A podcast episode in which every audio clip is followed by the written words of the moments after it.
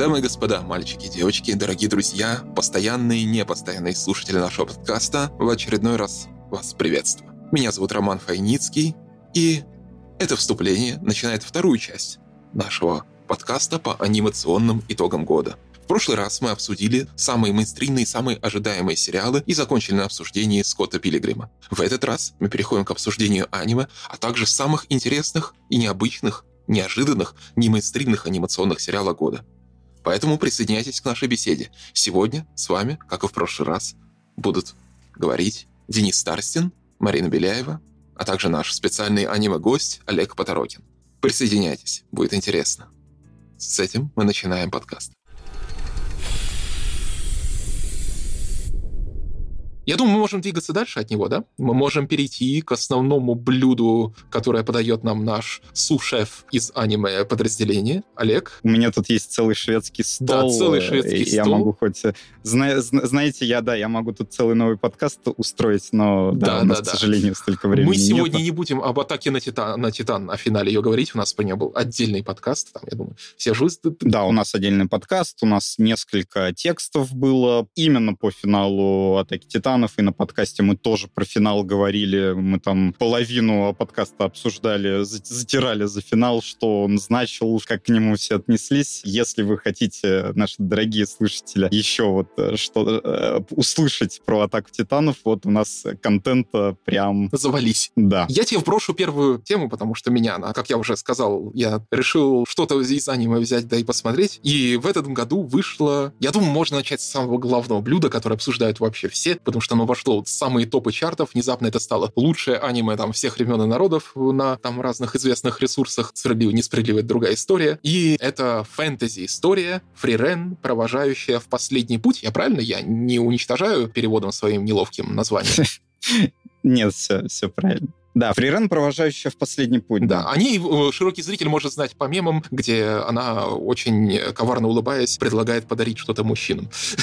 Но это... Да. Да. Извини. Я подозреваю, широкие массы ее просто смотрели, судя по ее популярности и миметичности, Да, да, да. поэтому Широкие аниме-массы, да. Да вот всегда с широкими массами, знаете, в плане аниме всегда тяжело, потому что, казалось бы, вот что-то вроде бы смотрит весь мир, а потом оказывается, что весь мир, кроме Атаки Титанов и Клинка Пожирающего Демонов, ничего, собственно, и не видел. Ну вот давай я так вот сделаю. Дам такой задачу. Вот если люди никогда не смотрели аниме и, в общем-то, понимают, что они не против его посмотреть, и видят вот Фрирен, что там лучшее аниме всех времен народов, и завирусилось, и думают именно с этой точки дать шанс. Но им чего-то не хватает, какого-то толчка. Вот если бы таким людям ты мог бы, если начиная с этого угла, сказать им, то есть буквально парой фраз, э, их подбодрить, например. Или лучше начинать все-таки с него. Я вообще имею некий опыт в привлечении людей к аниме, которые до этого аниме терпеть не могли. У меня есть товарищ, который посмотрел по моей рекомендации что-то вроде уже более 10 разных сериалов,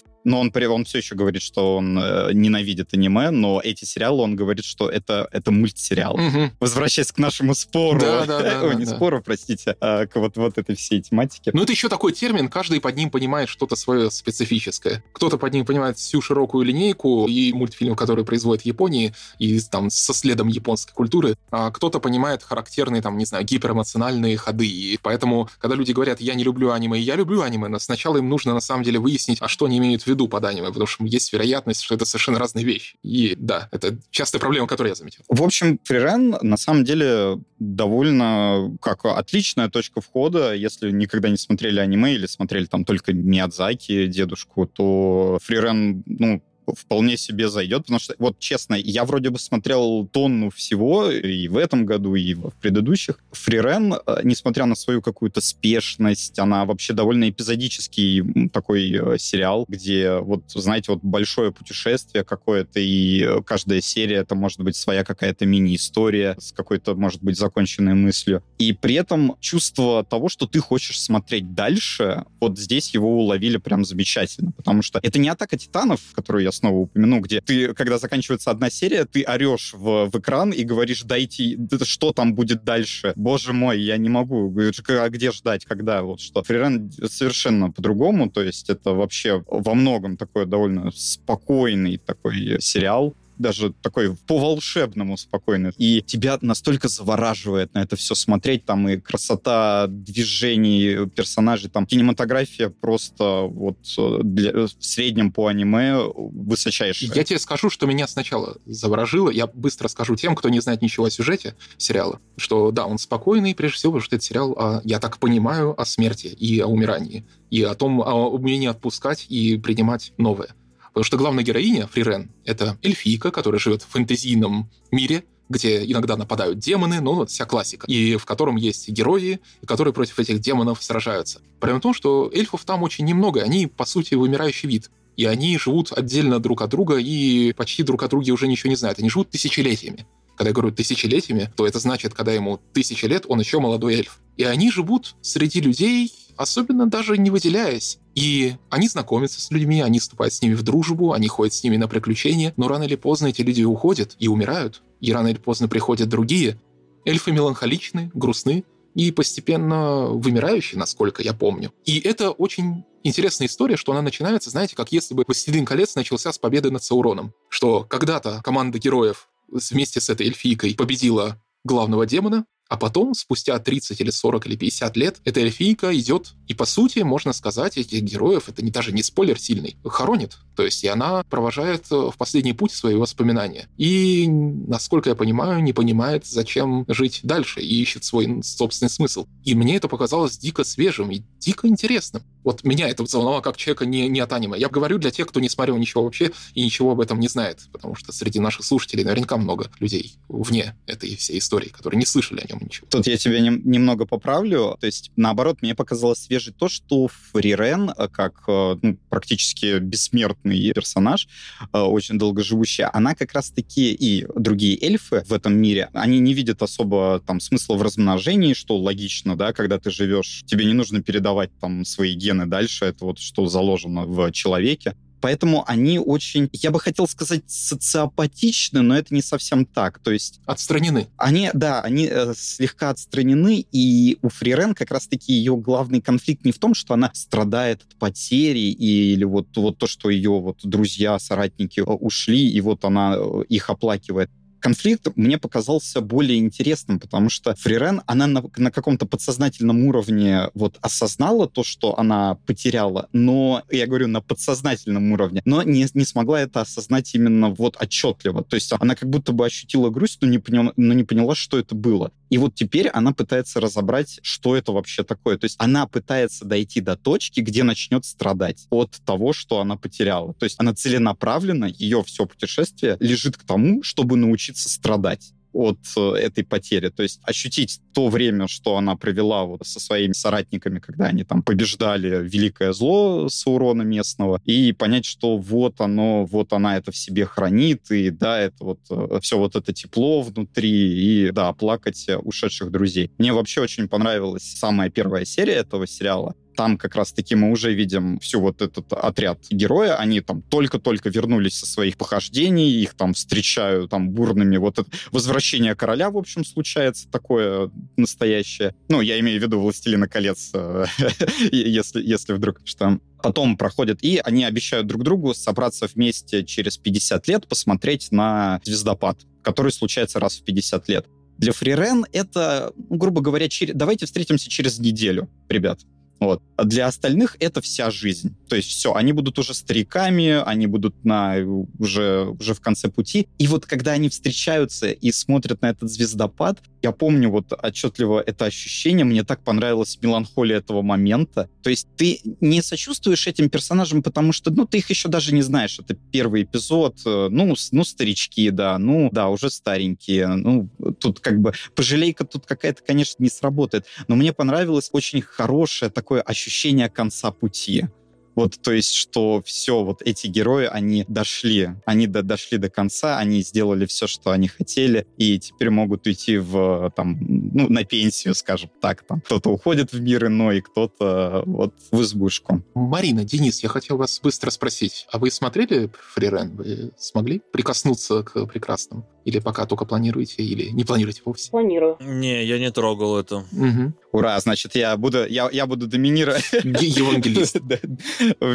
То, что я слышала, у меня вызывает ассоциацию с фильмом прошлого года Мария Акада «Украсть прощальное утро цветами и обещаниями». Тоже про утрату, тоже про эльфийку. Но там это немножко в сентиментальном, немножко сентиментальном духе. Это, в принципе, ей свойственно в хорошем смысле. Это скорее там история про материнство, про то, каково быть матерью, когда твой ребенок уходит. Вот у, у Фрирен эта тема, кстати, есть в одном эпизоде. Она такая не особо сильно акцентируется. Вот то, что то, мне тоже еще нравится во Фрирен, они не давят вот э, какую-то прям... Не пытаются из тебя слезу такую выдавить, что, а, все, а, трагедия, там, бессмертие, вот, поплачьте с нами, пожалуйста. И есть серия про материнство, буквально она как бы с точки зрения Фрирена подается, потому что у нее есть ученица, которая, ну, обычный человек, и она растет, а Фрирен в ней как встретила ее там десятилетней девочкой, так она для нее десятилетней девочкой и останется, потому что она, ну, может быть, она не полноценная мать, потому что она, скажем так, а, она не совсем годится на эту роль, она так скорее,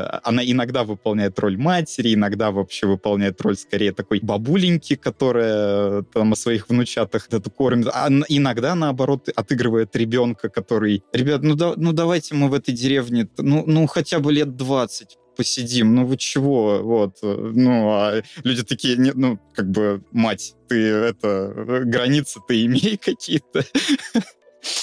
Вот. И поэтому там динамика персонажа очень здоровская. И мне нравится, что вот, опять же, для людей, которые, может быть, сторонятся аниме как такое някавай и исекай, вот, вот этого всего, у Фрирен юмор такой очень, как это по-русски-то нормально сказать, а, подстрочный, то есть он не крикливый, не вот без вот каких-то гримас тебе на весь экран, вот э, чего-чего-то такое. То есть он такой очень добрый, очень тихий. Вот, наверное, хорошее слово. Вы знаете, если бы у меня была задача придумать к Фрирен альтернативное название, и мне интересно, кто поймет эту отсылку из наших слушателей, я не буду говорить отсылка к чему это, то мне кажется идеально подходящее название к этой истории, при том, что я ее еще, конечно, не смотрел. Это «Бессмертная». К чему эта отсылка, к какой, какому произведению, может кто-то и догадается.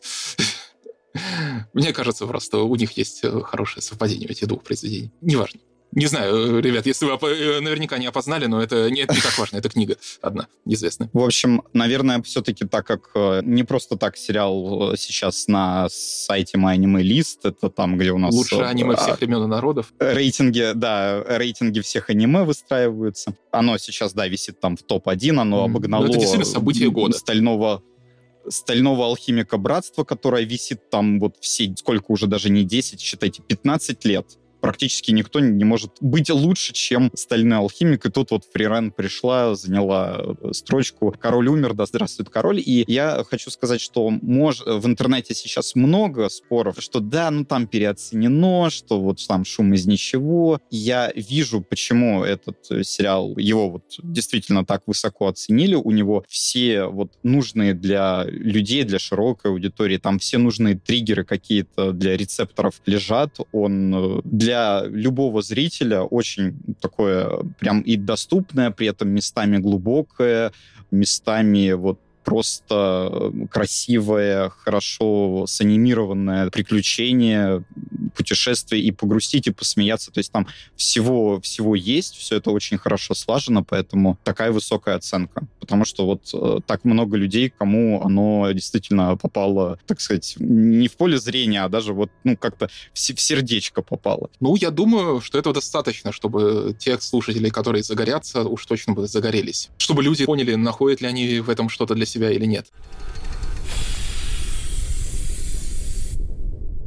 Смотри, теперь дальше начинается твое соло, потому что я думаю, подозреваю, и поправь меня, если ошибаюсь, что мы втроем тут не так сильно не такие специалисты, и сейчас ты будешь нам рекомендовать разные истории. Короткими рекомендациями я хочу попросить тебя рассказать о нескольких аниме твоих любимых этого года, заканчивая на Плутоне. Да. За, заканчивая на нем. Да, я составил небольшой такой списочек. Ну, во-первых, естественно, у нас уже вышел наш топ аниме сериалов 2023 э, на сайте. Я с ним по неким причинам, я с ним полностью согласен. Не буду выдавать инс- инсайды, почему. То есть, наверное, не буду дублировать здесь этот топ и прямо его пересказывать от и до. Из тех сериалов, которые меня действительно зацепили, я обязательно хотел рассказать про второй сезон одного аниме, про викингов пускай не столько фантастика или там фэнтези, оно, ну, хотя... Винланд Сага. Винланд Сагу, да-да-да. Винланд Сага — это, значит, сериал, аниме-сериал 2019 года по одной из, э, я бы уже сказал, легендарных э, манг, именно в плане легендарных таких манг про героев-странников, героев-одиночек. Вот есть э, невероятно популярный у нас есть Берсерк, угу. у нас есть Вагабонд. Может быть, про него кто-то слышал. До сих пор не экранизированная манга, которой очень-очень много лет и есть Винланд Сага. Вот эти три манги обычно объединяют в некий такой трио легендарное. И Винланд Сага в 2019 году привлекла много внимания, но привлекла она так, такую вот, наверное, может быть, даже много молодой аудитории тем, что да, смотрите здесь, как там и в «Титанах», там Рубилова, Мочилова, там викинги, там человека надвое разрывают, настоящий эпик, вот это вот все, там ужасы войны, мы прям все как э, нам подавайте. А во второй половине сериала вообще начиналась настоящая игра престолов с кучей интриг э, вокруг э, вот это завоевание Англии, вокруг короля Дании и, и так далее. То есть это реалистичное аниме, то есть там есть фэнтези-элементы, но они не, не такие сокрытые. Да, да, оно, оно реалистичное, вот, ну, вплоть до того, что там как бы викинги показаны именно как вот в этих в былинах, да, что там... То есть уровень фэнтези там примерно как в сериале «Викинги». Вроде бы что-то мистичное есть, но непонятно что. Да. И, значит, но была у первого сезона такая проблема, что главный герой этого сериала, он в первом сезоне такой затерялся на заднем плане, где-то в какой-то момент застыл в таком стазисе, за ним было как будто бы уже не столько интересно наблюдать, там был более яркий, более харизматичный персонаж, а во втором сезоне вот это полное продолжение, этого персонажа харизматичного уже нет, по причине, спойлеры-спойлеры, его убивают, и наш главный герой остается с пустой душой, то есть он жаждал мести, буквально там 10 лет своей жизни, пока вот он рос, он жаждал мести, и его месть не свершилась, потому что вот его цель, она просто исчезла, испарилась, и теперь он без цели в жизни влачит там жалкое существование. Так и весь второй сезон — это, по сути, такой, вот тоже, это терапевтическое аниме о том, как снова найти цель в жизни, о том, как посмотреть на все то, что ты сделал под вот всей этой ненавистью, под э, враждебностью, и как исцелиться от всего этого, найдя даже, вспомнив наставления самых важных для тебя людей, и, черт возьми, это было вот честно, если бы вот все там Фрирен, Атака Титанов, это все замечательно, но Винланд Сага подарила мне, наверное, самый замечательный опыт в этом году, потому что эти 25 серий про то, как мужики на ферме копают грядки, там выкорчевывают деревья, а потом в амбаре просто лежат на сене и э, размышляют о жизни, смерти и так далее, это настолько красиво, это настолько было вот так это, не знаю, обставлено вот с таким такими эмоциями, что, я не знаю, я сидел вот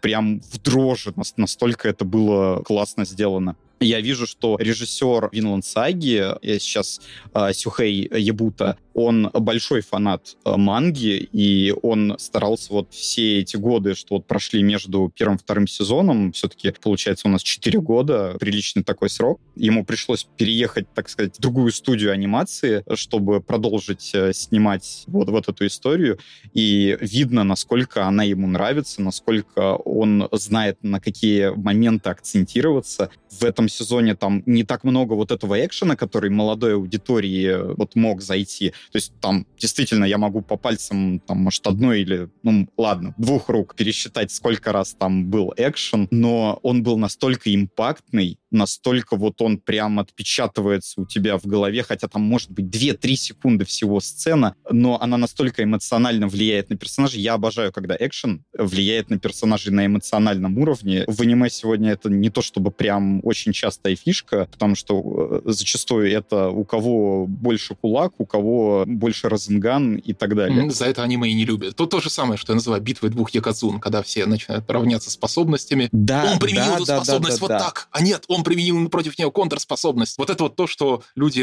очень многие люди понимают под аниме. Вот э, строго вот такие ходы, которые они начинают примерять потихоньку на весь жанр анимации, что несправедливо абсолютно, я согласен. Ну вот и Винланд Сага после второго сезона, особенно для людей, которые там вот по этим причинам, что ты описал, если вот как-то вы отстраняетесь там аниме, вот посмотрите, возьмите и посмотрите Винланд Сагу, это ну прям замечательное произведение. Вот э, я да- даже не знаю, что я еще сказать. Дальше уже чисто синопсисами, уже обойдусь без э, тех, которые у нас были в э, топе. Их тоже обязательно там смотрите, кто не смотрел, особенно, как это упомяну отдельным словом, ребенка-идола. Это я знаю, что синопсис может выглядеть очень странно, да, там это перерождение, да, это там, опять же, про каких-то там айдолов, которых тоже не, не все понимают, как японцы там фанатеют от 16-летних девок, прыгающих на сцене. Но, ребят, если вы когда-то смотрели «Идеальную грусть» Сатоси Кона, а я думаю, что ее смотрели, ну, многие, то дайте шанс ребенку идола. Он попроще, он не настолько визуально там шедевральный или что-то такое, но то, как он, как замечательный автор Ака Касака, один из моих любимых мангак, то, как он копает вот именно современный шоу-бизнес, не только айдолов, он там и к стримерам, к ютуберам, ко всем вот этим тоже заглядывает, тоже говорит, насколько там у этих все интересно. В общем, если вот вам такое хотя бы чуть-чуть близко, тоже обязательно на карандаш поставьте. А то, что наш топ не входило, вот у меня есть э, несколько наименований, я хотел вот уже прям супер кратко. Это фарс из убийства девушки-нежити. Выходила такая замечательная штука.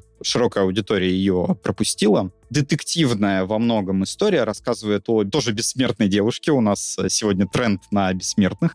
Некто отрубил ей голову. Ну, с ней ничего плохого не случилось, голова все еще живет и здравствует. Украл ее тело и увез куда-то в Европу. Сама девушка осталась в Японии. Девушке там тоже тысяча лет с гаком. И все это происходит в 19 веке. Она находит получеловека, полу-они, они — это японские такие демоны, если вдруг не знаете, и заручается его поддержкой. Вот они становятся партнерами и начинают вести такую, может, детективную деятельность по миру, чтобы потихонечку добраться до, собственно, похитителя вот этого тела, которым оказывается один довольно известный персонаж 19 века. 19 Но века. это спойлер, да. поэтому мы не, не будем его упоминать, да? Нет, ну на самом деле этот спойлер довольно очевидный для любого, наверное, кто вот первый э, эпизод посмотрит. Там у этого злодея на трости такая красуется буква М, и вы такие, а, ну, конечно, ну все, кто у нас там в 19 веке злодеи европейские, ну да, ну да, понятно. В общем, мы с друзьями шутили, что это аниме — это такая экранизация игры Unmatched настольный. Если вот слышали про такую, где герои из разных произведений собираются, бьются там э, по-разному. И вот здесь то же самое. Здесь Шерлок Холмс, вся его когорта. Здесь монстр Франкенштейна. Здесь Люпен. Ну, честно признаться, все эти персонажи здесь довольно неплохо комбинируют друг с другом. Хотя, может быть, на таком там э, поверхностном. А Дракула есть? Есть потомки Дракулы. Вот Ага, так. ага. Самого Дракулы пока еще не видел в сериале, но там вообще сама основная тема этого сериала в том, что человечество из-за вот как промышленной э, революции, человечество стремительно развивается, и для мифических существ просто места не остается. Им негде, так сказать, прятаться, пещер уже нет. Ну, это классическая тема для викторианской фантастики в целом, очень часто. Да, классическая тема, и да, она здесь так фоном немножечко выступает, и на вот этом фоне происходят все вот эти детективные элементы, естественно, весь детектив завязан на всех этих нелюдях, на вампирах, на оборотнях и на прочем, на прочем. Довольно динамичный сюжет, и мне очень понравилось, что там герои — это не социопаты а-ля Шерлок поздних экранизаций, а то я знаю сейчас, вот мы любим говорить о Шерлоке как вот я, как там, я не психопат, я там ультраактивный социопат, я не помню, как там эта цитата звучала. У нас очень обаятельные герои, при этом циничные, очень циничные, то есть которые могут сказать, что мы не при делах, идите лесом со своими проблемами, нас вот интересует вот это. И там есть интересный один из героев, вот этот получеловек-полуони, его автор прям сильно основывал на театре Кабуки.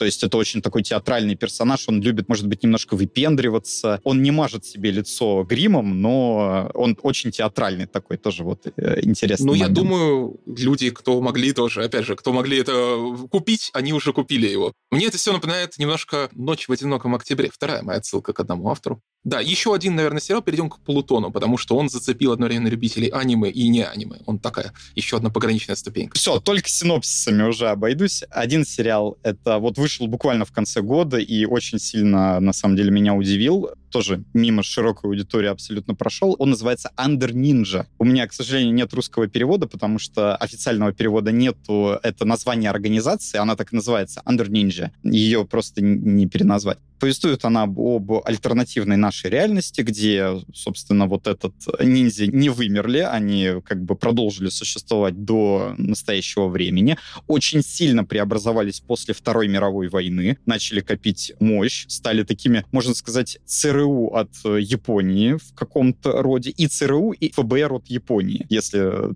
так можно выразиться. Как Кингсман. Как Кингсман, да. При этом у них, естественно, какие-то современные вооружения, при этом вот это все, но интерес, естественно, в том, что само произведение, оно по-японски сумасшедшее, то есть там очень такой японский черный юмор, и там очень закрученный сюжет, который ты первую половину сериала ты смотришь, и ты вообще не понимаешь, что происходит.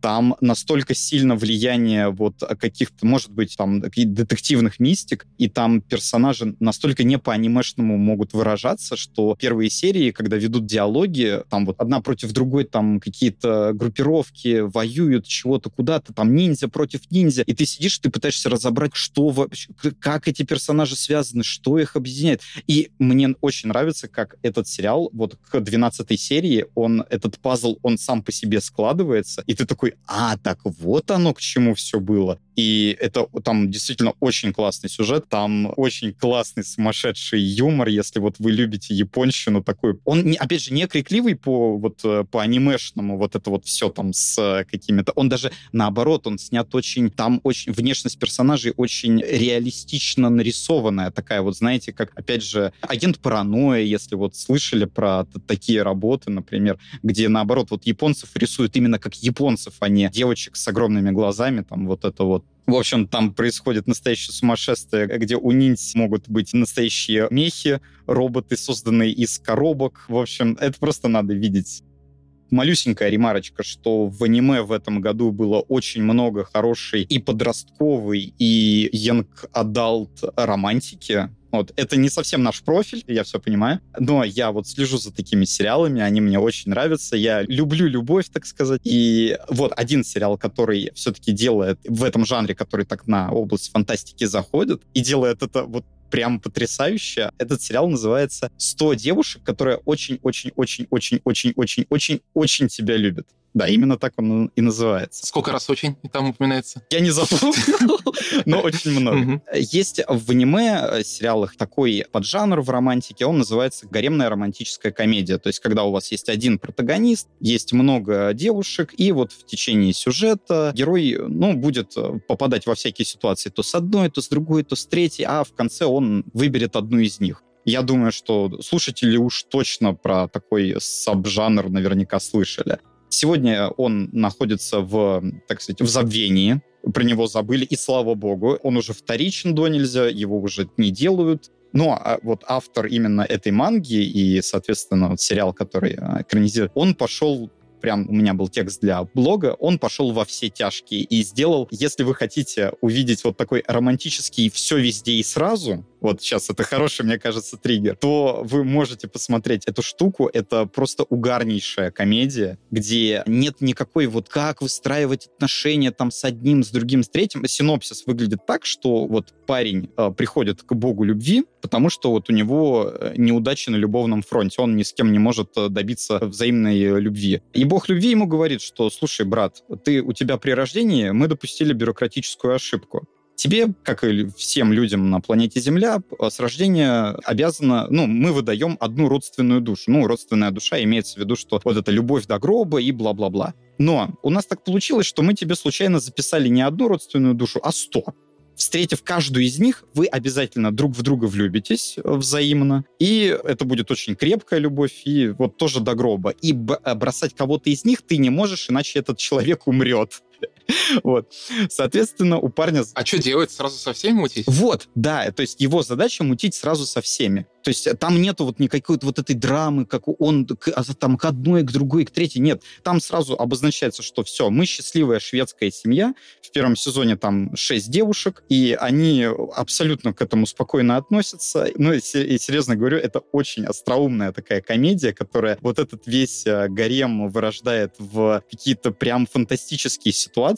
Там есть э, все персонажи, естественно, их архетипы выкручены на максимальное. То есть если вы хотите Цундеру, у нас будет самая яркая Цундеры в, в, там, в истории. Вы хотите какую-то милую девочку, которая вот это Моя Някавай, у нас будет и такая, тоже максимальная, и все вот это там очень много фантастического элемента. Сейчас я так это слушатели мира фантастики пытаюсь это привлечь, что, ребята, это все не просто так. Да, там вот, ну, просто к примеру, там есть э, девушка, которая очень увлекается химией, которая там пытается изобрести эликсир бессмертия. Снова я отсылаюсь к бессмертию в нашем подкасте. И создает, а, опять же, эликсир, который призван там повысить либидо главного героя, чтобы он там просто каждую из э, героинь просто бы вот он поцеловал, например. Но, естественно, случайно случайно этот эликсир выпивают сами героини, и аниме внезапно превращается на целую серию, оно превращается в Resident Evil но только зомби пытаются не сожрать главного героя, а засосать его до смерти. И главный герой, то есть он там реально ощущается, как будто это хоррор, но при этом это все комедийно, и при этом это все умно поставлено, умно сделано. Там, да, сериал, который обходит очень многие шаблоны вот всех этих э, подростковых э, романтик, особенно гаремных штука, которую я тоже вот искренне рекомендую, и на этом я все. Да. Я тебе скажу, конечно, это описание последнее. Это э, настоящий вызов моим когнитивным способностям, или точнее, попытке принятия. Да, это, конечно, да. Это уже очень анимешная штука, да. да, да, да это да, вот да. как раз-таки уже полная противоположность предыдущим вещам, которые я описал. Вот специально для любителей как раз-таки вот всего вот этого прям концентрированного аниме, вот э, если вы вдруг не смотрели, хотя я уверен, что смотрели. Олег мне эту вещь продал роду. Я просто, на самом деле, большой фанат гаремников. Я не совсем согласна, что они выходят, выходят просто плохие. По мне так они выходят плохие, потому что они уже просто вторичные. Ну, то есть после там условных... Что у нас было самым, самым ярким? Наверное, какой-нибудь, прости, я не знаю, «Школа мертвецов» когда-то была очень... Ну, понимаешь, она была хайповая, но как бы нет. Только скажи мне, Денис, ответь мне, будешь смотреть «Гаремник»? Нет, я в ужасе от описания. Нет, нет, это не мое. Сто женщин ждут тебя. Мы Дениса все, все пытаемся заставить хотя бы это live-action One Piece бы посмотреть. А, не, ну я, кстати, я, даже, я, даже я пытаюсь это сделать. Ладно, но да, было да, да. одно аниме, ребята, которое мне никто иной порекомендовал, как Денис. Я был очень рад этой рекомендации, потому что это дико интересная штука. То, что вышло за пределы аниме, то, что и сложно назвать прям аниме, аниме, потому что, да. И вещь, на которой мы, я уже, мы ее упоминали несколько раз, и это научная фантастика, которая действительно любопытна, и действительно любопытна с очень многих сторон. И я, возможно, к ней отношусь хуже, чем следовало бы, но вот даже не знаю, то есть у меня к ней есть вопросы. И это, конечно же, Плутон, история. Давайте я в нее введу, и, конечно, Олег, я сейчас тебя не гоню, как раз и чтобы мы на ней это аниме-секцию завершили. И можем даже потом... Олег, ты, кстати, смотрел «Голубоглазого самурая»? Вот э, нет. Ну, хорошо. Это, это, «Царство падальщиков»-то я как раз посмотрел, а «Голубоглазого самурая» не успел. А, ну хорошо, потом перейдем к «Царству падальщиков», тогда останься с нами на секунду. Ура! Меня не выгоняют. Да-да, раз уж ты тут есть, зачем тебя гнать? Плутон я сейчас расскажу с позиции человека, который, да, который не аниме, который к этому относится именно как к научной фантастике. Это нуар про более-менее отдаленное будущее, где среди людей живут роботы. Роботы эти самостоятельно, они не хранят свои знания в облаке каком-то. Все роботы — это независимые личности, это вот эти вот, как его... Они не живут в облаке данных, это вполне твердые, осознанные существа из металла и псевдоплоти. И каждый из них самостоятельно, их можно убить, их легко найти, и они имеют после долгой борьбы за права почти те же права, что и люди. Почти. И что еще отдельно удивительно, это роботы азимовские. Что значит азимовские? Это то, что они, предполагается, не могут нанести вред человеку. Они светлые, добрые, делают их, как правило, светлые и добрые ученые, и в этом всем есть какой-то такой научный оптимизм, как будто бы из фантастики Золотого века, пришедший к нам. Но эта история не фантастика Золотого века, это история нуар, потому что кто-то начинает самых известных роботов в мире, а вместе с ними борцов за права роботов убивать. Убивать жестоко.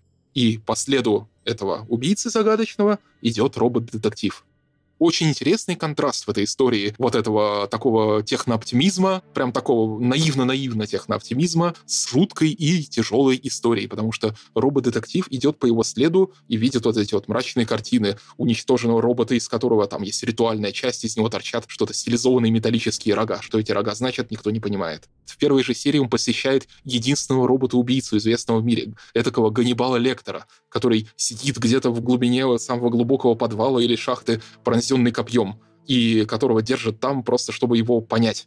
И он над всеми смеется и издевается вот точности, как Ганнибал. И это жуткая история, темная. И этот контраст нас преследует в напряжении всех остальных серий. И меня, знаете, действительно заинтриговал этот сериал. Но, возможно, например, Денису, судя по его описаниям, как не рекомендовал, ему понравился чуть больше. Потому что у меня к ней есть к нему вопросы. Денис, тебя этот сериал прям восхитил, да? Прям тебя порадовал чуть ли не одно из лучших впечатлений года. Да, это одно из лучших впечатлений года у меня, да. Что тебя в нем порадовало? Что вот скажи ты тогда? Я так вводную дал, ты вот по, по итогу, по всему просмотру. Ну, ты это хорошо описал, на самом деле, его. Я... Ну, во-первых, у этой истории очень мощный бэкграунд, да, то есть это классическая манга о самой Тедзуки, которая Старбой, и потом, собственно, эта манга, од... точнее, одна арка из этой манги была переосмыслена Наоки Урасавой, да, автора монстра, который написал ее в 2003 по году она начала выходить, с 2003 по 2009 она выходила, и это тоже было очень сильное произведение, которое по-взрослому пересматривало, собственно, оригинальную историю из Астробоя, и вот сейчас вышло, собственно, аниме, которое стало достойной адаптации, очень достойной адаптации, собственно, такой довольно великой истории, которая была сделана в манге несмотря на то, что Плутон, конечно, слегка устарел в плане того, что изрядная доля сюжета посвящена так, противостоянию Соединенным Штатам, как они там называются, Фракии, Персии, и под этим подразумевается, собственно, там, европейская часть условная, там, подразумевается критика вторжения в Ирак в 2003 году, да, потому что манга начала выходить в 2003 году, и раз вот эта вот э, новая волна противостояния с Персидским заливом, она тогда была прям на злобу дня сделана, и поэтому манга воспринимался чуть по-другому, чем э, сейчас аниме, потому что сейчас аниме... Я быстро скажу для слушателей, одна из там базовых вещей — это недавно прошедшая война, вторжение э, объединенных наций в Персию, в которой искали оружие массового поражения, нашли что-то на него него похожее, и все сомневаются в том, а было ли там какое-то оружие. Так что да, цитаты там прямо эти, прям в лоб. Да, да все полили огнем, убили кучу мирных жителей, из-за чего сделали, собственно, эту страну себе врагом, и потом как-то начинаете расхлебывать все. Расхлебывают это, собственно, все семь самых умных, самых опасных, самых сильных роботов на планете, в числе которых входит, собственно, и э, главный герой робот-детектив Гизихт, и мальчик Астробой, собственно, а, мальчик по имени Атом, тот самый, который тоже считается, скажем так, вершиной искусственного интеллекта.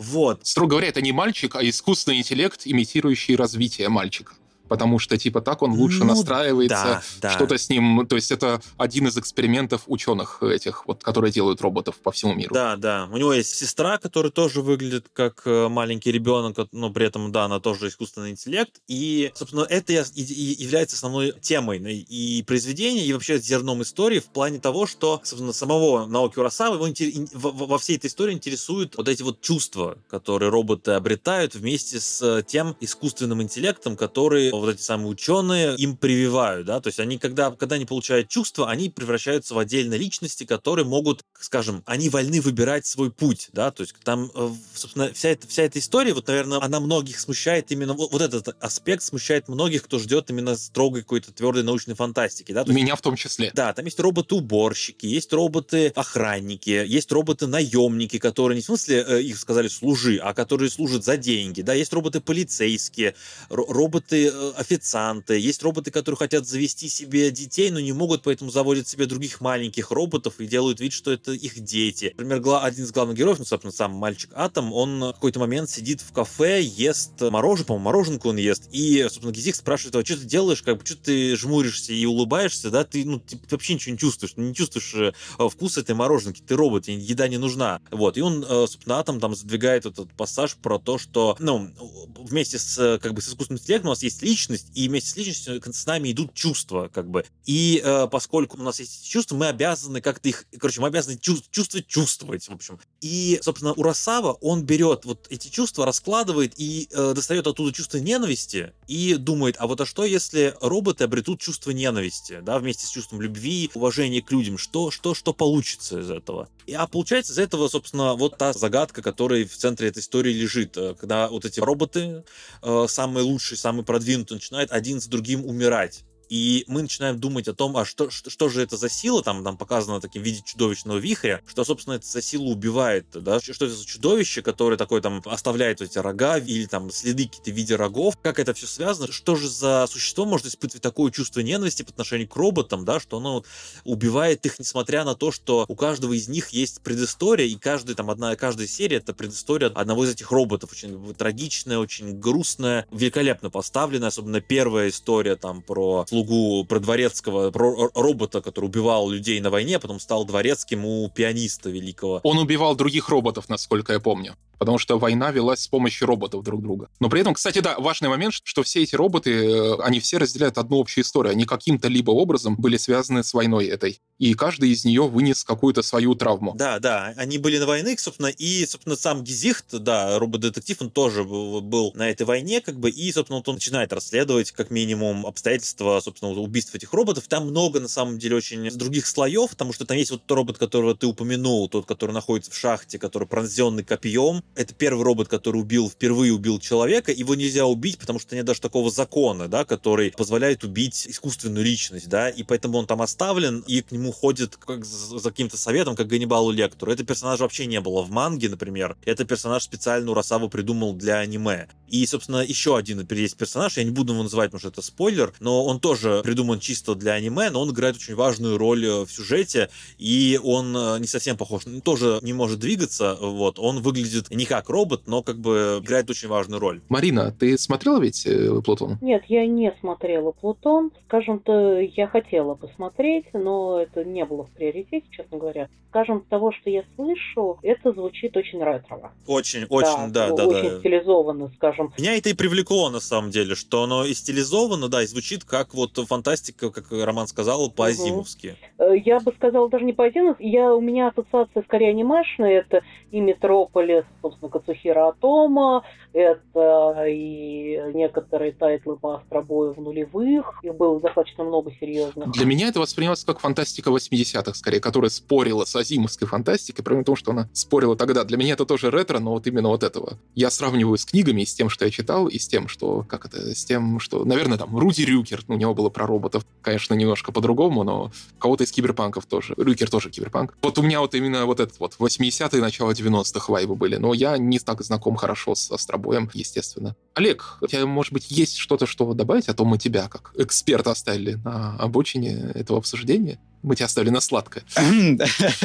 я, да, я, я как эксперт, э, который э, пока еще Плутон, э, я не досмотрел последний эпизод. А так как я его смотрел не один целенаправленно, я вот пытаюсь друзей так в аниме затащить, поэтому э, вместе с ними смотрю, а удовольствие не из самых быстрых, а все-таки 8 часов история идет. Да, там, там часовые серии, и у них достаточно медленный темп. Слушателю нужно быть к ним готовым. Мне в целом этот сериал, он нравится, он, да, это такая прям э, здоровская научная фантастика. Это, ну, урасаровский нуар мне тоже довольно близок, в принципе. Единственное, у меня то и дело, каждый эпизод закрадывается вот наверное, как и у тебя. Вопросики-вопросики, да. То есть и такой, э, вроде как вы делаете намеки, что вы взрослая, серьезная научная фантастика, но при этом у вас все еще, ну, довольно сказочный мир роботов, где как-то законы на одних работают, на других не работают. У вас мозги мы ставим одним роботом, другим мы мозги не поставим, потому что, не знаю, у нас нету денег или еще чего. Им и так хорошо.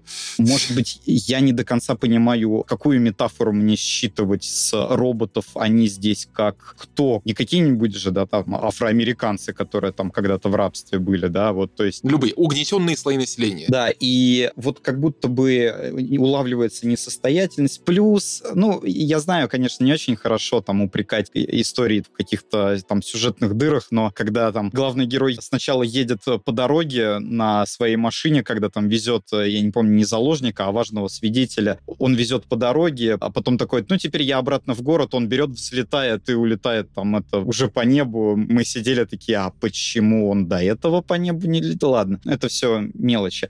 И вот, наверное, одна такая вот, какой-то вот мой вопросик, который у меня постоянно поднимается, все-таки постоянно есть ощущение, будто вот эту восьмичасовую историю можно было бы рассказать побыстрее потому что вот прям ловил себя на мысли, что некоторые сцены, ну, перезатянуты. Вот я сидел и откровенно, ну, признаюсь, пару раз клевал носом, потому что, да, я понимаю, это, да, урасаовский нуар, да, так и положено. Тут не должно быть прям экшен-экшен, там, драма на драме. Хорошо, это все понятно. Но как будто бы местами действительно вот будто бы была задача. Мы делаем эпизод в час, и никак не меньше. И вот я такой, ну, в принципе, могли бы и за 40 минут то же самое рассказать, и было бы довольно неплохо. Могли бы и за полчаса, честно. Могли бы бы и за полчаса, да, да, да. Вот знаете, это хороший, кстати, повод, мы сейчас и дадим, ну, наверное, еще Денису тоже высказаться, потому что мы какие-то претензии предъявляем. Но перейти, мы в следующем, конечно, перейдем к Scavengers Reign, Царству падальщиков, которое тоже медленное, которое тоже расслабленное и спокойное,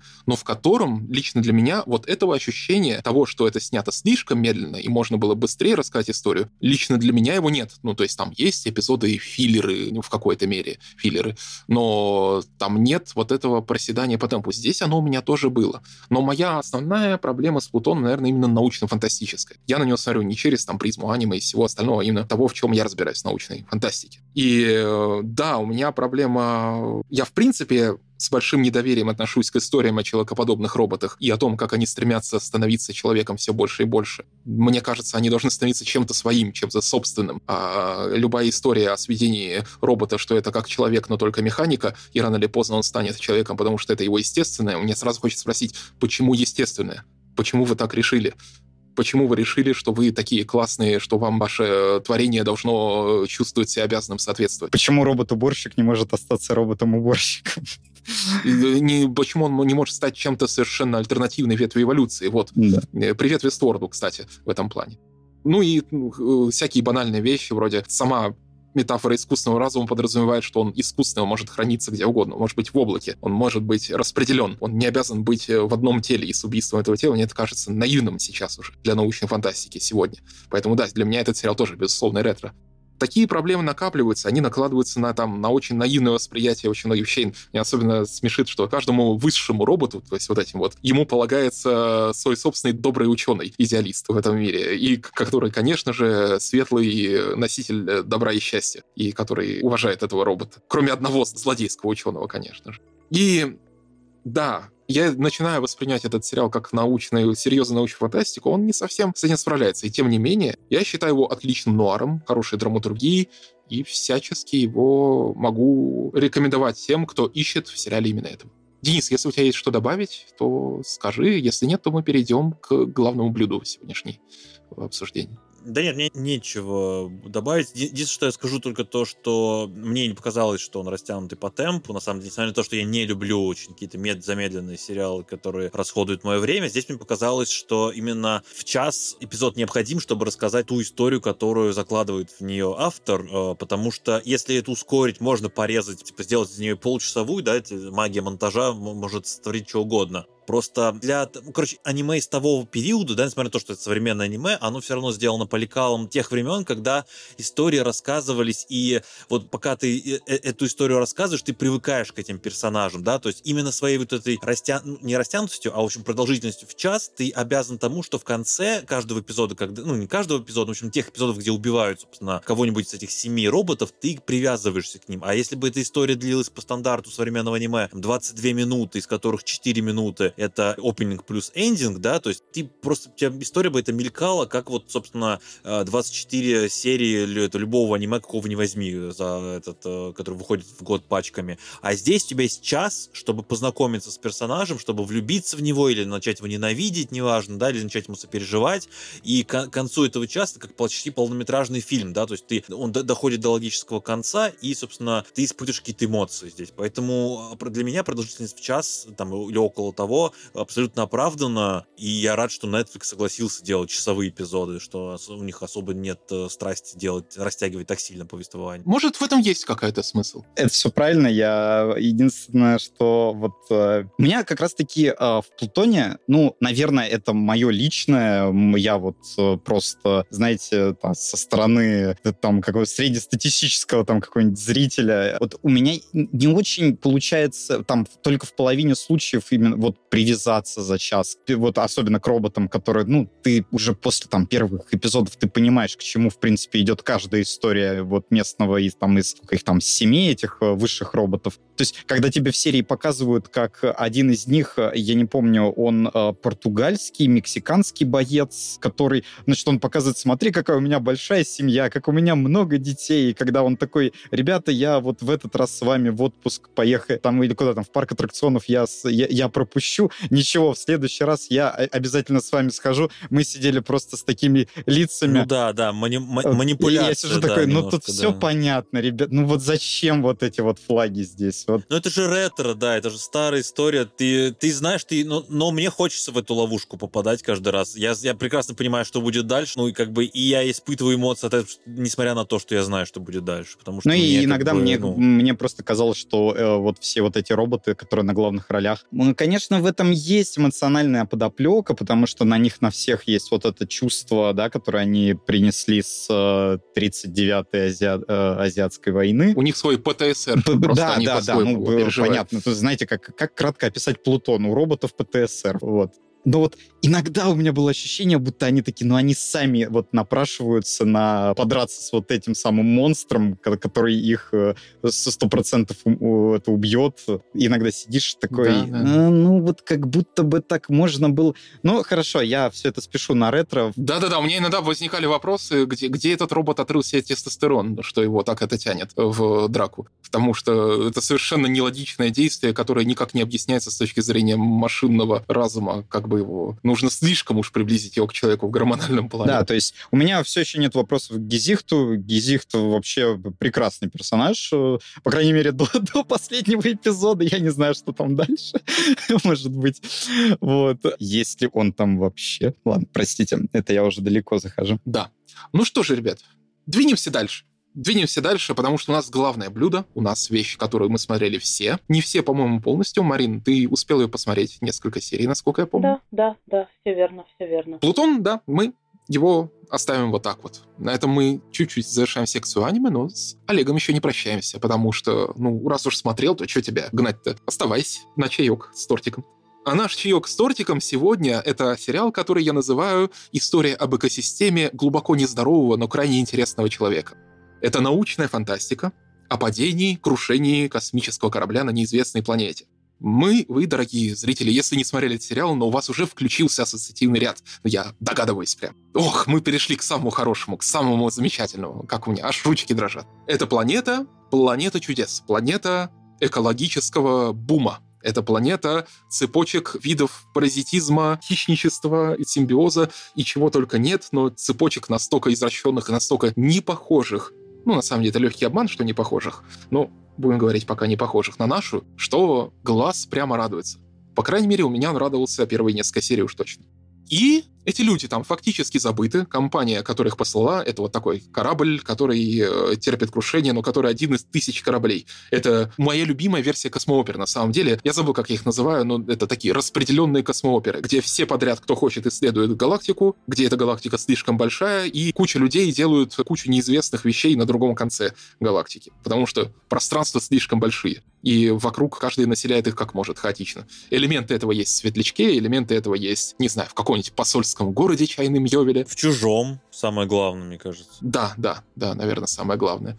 Это для меня одна из самых интересных э, космических опер или космических сеттингов. И здесь они должны выживать, и э, сюжет нас делает первый разворот самых первых кадров потому что нам их показывают уже после пары месяцев попытки там жить. Один из героев заперт в капсуле и не может оттуда выбраться, они в разных местах планеты. У нас есть несколько сюжетных линий. Другие выбрались и пытаются, как это, не то что жить в гармонии природы, понять, как ее использовать. Третья же героиня строит вокруг себя уголок Земли. У нее есть там робот, у нее есть мотоцикл даже. Ей повезло с оборудованием. Каждая капсула ей повезло по-разному совершенно. И она выстраивает вокруг себя такой линию обороны. И каждый из них относится к планете по-разному. Но в какой-то момент происходит некое событие, на планету падает их же космический корабль, который завис на орбите, он там был, солнечная радиация, и они все три героя по-разному, по разными путями начинают к нему двигаться и пускаются в Одиссею. И эта Одиссея проведет их через весь рай и ад этой планеты, через все ее биологическое разнообразие. И есть основания, дамы и господа, уважаемые слушатели, считать, что это одно из главных впечатлений этого года, которое воспринимаем мы, наверное, немного по-разному. И здесь я, наверное, начну с Марины, потому что она посмотрела только первые серии, и мне интересно ее впечатление как на свежаке, потому что посмотрел на их недавно. Офигительно. Все, все, все, закрываем подкаст, можно уходить. Я смотрела его не совсем с призмы научной фантастики. Я, к сожалению, в этой теме несколько плаваю. Я смотрела его с точки зрения того, что я знаю фильмографию автора.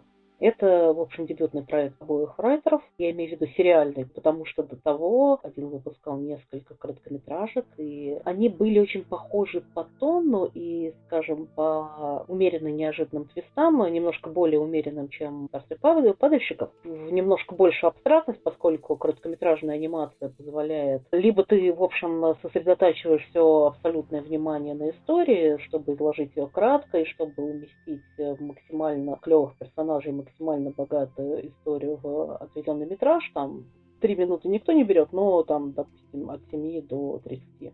Это, с одной стороны, похоже на то, что они делали прежде, но это, как бы это сказать-то, я просто, на самом деле, впервые сталкиваюсь с тем, что а, человек абсолютно сходу, моментально – я не, не могу судить о сериале целиком, сходу моментально берет и умещает э, события короткометражки, ну, там, не совсем события, там, это, это, в общем, немножко другая история, но тем не менее, берет и распоряжается хронометражем правильно.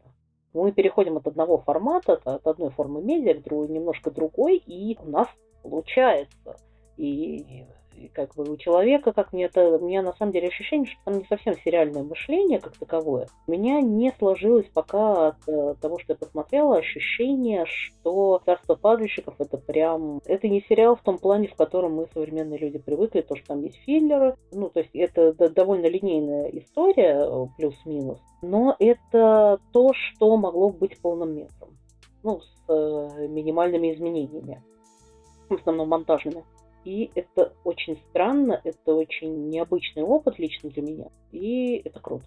Хочу смотреть. Мы сейчас еще поспорим на эту тему, потому что мы с Денисом, на самом деле, я скажу, горячо спорили на тему этого сериала. Нам он обоим понравился, но у меня к нему были вопросы. И я считаю эти вопросы для большой части аудитории вполне логичны. Я тогда озвучу.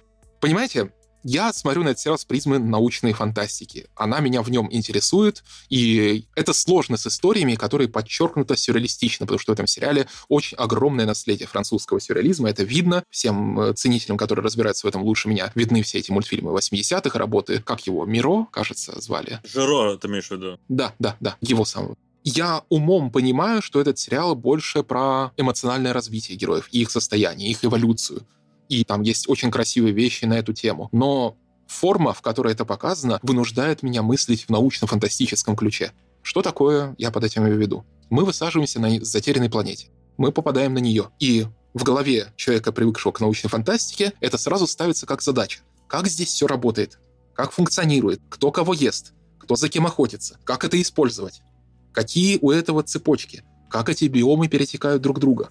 Как они друг с другом контактируют, какие есть общие существа в разных биомах. Эти вопросы, не на все из них нужно отвечать, не на все из них обязаны отвечать, но ты ищешь какой-то вот логики и постоянства в э, этом мире. Я очень люблю «Царство падальщиков», и мне кажется, он действительно одним из главных мультсериалов и сериалов, в принципе, э, этого сезона. Но для меня, к сожалению, не все всегда ставилось в цельную картину. Это, возможно, и не стояло даже для них задачей, для создателей но мне показалось, что им все-таки немного, самую чуточку, не хватало простого научного консультанта. По биологии, по географии, потому как эти виды сосуществуют друг с другом. Мы видим цепочки пищевые, они там есть, но они, как правило, из двух звеньев. Что вот, вот это ест вот это, или вот это охотится вот на это, или вот это живет вот на этом и питается за его счет но они как бы, знаете, как буйки в воде, у которой потеряли якоря, и в этом бурном море, которое постоянно меняет цвет. Они не складываются в общую мозаику, это просто сюрреалистичная картина с кучей-кучей разных пятнышек. И я вовсе не говорю, что эта проблема будет у каждого из смотрящих, потому что, очевидно, вот, например, у Дениса такой проблемы не было. Но у меня такая проблема возникала. И чем дальше уходил сериал, тем больше она тем больше она маячила, чем, тем больше она из глубины сознания начинала выходить перед глазами. И я вижу, что это очень частая проблема, кстати, очень многих зрителей восприятия. Я ее видел постоянно. Но при этом у сериала есть своя сильная сторона, это сторона эмоциональная, эволюционная. Наверное, моя любимая метафора там — это отношение одного из героев с инопланетным существом, с которым он впадает в состояние симбиоза, но на самом деле они друг другу полезны и одновременно друг другу вредят существо обладает огромными способностями, но оно неразумно само по себе. Оно эти способности использует как топор и молоток. Оно, ладно, чего греха таить, это будет ясно в первой серии. Оно обладает чем-то вроде телепатических и телекинетических навыков. Но когда оно использует эти навыки, чтобы войти в симбиоз с одним из героев, и с помощью него там добывать пищу или что-то еще. Ну, во-первых, оно наносит вред ему, потому что оно углубляет его там депрессию, и оно его подчиняет себе и оно начинает самому себе наносить вред, потому что эмоции человеческие, человеческая структура разума его начинает изменять и превращать его во что-то, чем оно, ну, явно не хочет быть. Вот. И мне очень интересно, как они вредят друг другу. Эта история, мне кажется, одной из самых захватывающих там. Это только одна из мелочей. Там очень много таких мелочей. Но вот по научной части мне бы очень хотелось, чтобы был у них просто рука научного консультанта, которая едва видная, но твердая, которая их бы вела по сюжету. Вот.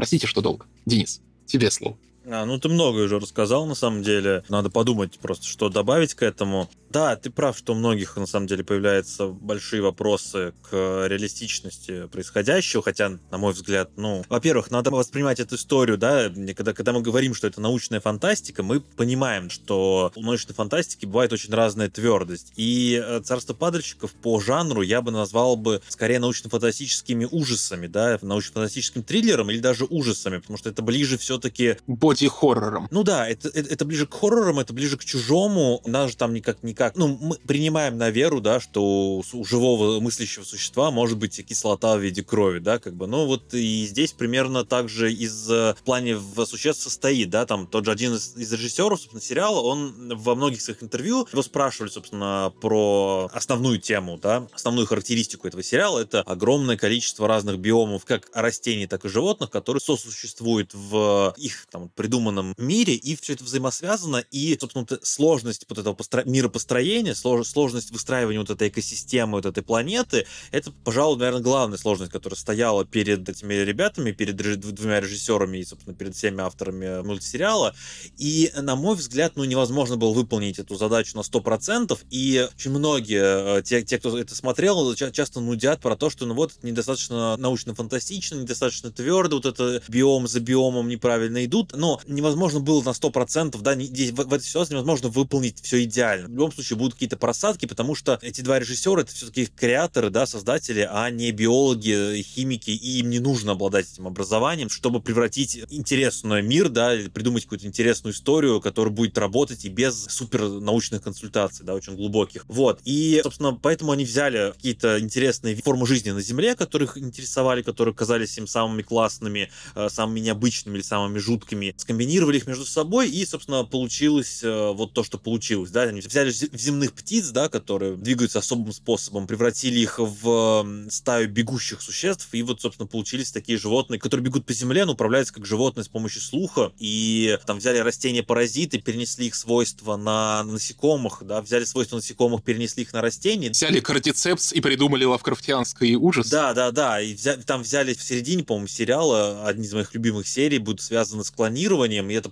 очень жуткие, очень страшные серии, очень темные, мрачные. Просто смысл смысл в том, что это все, граничит практически с фэнтези, ну, потому что это хоррор, да, вот космический ужас, он очень часто находится в такой тон тонкой грани с фэнтези.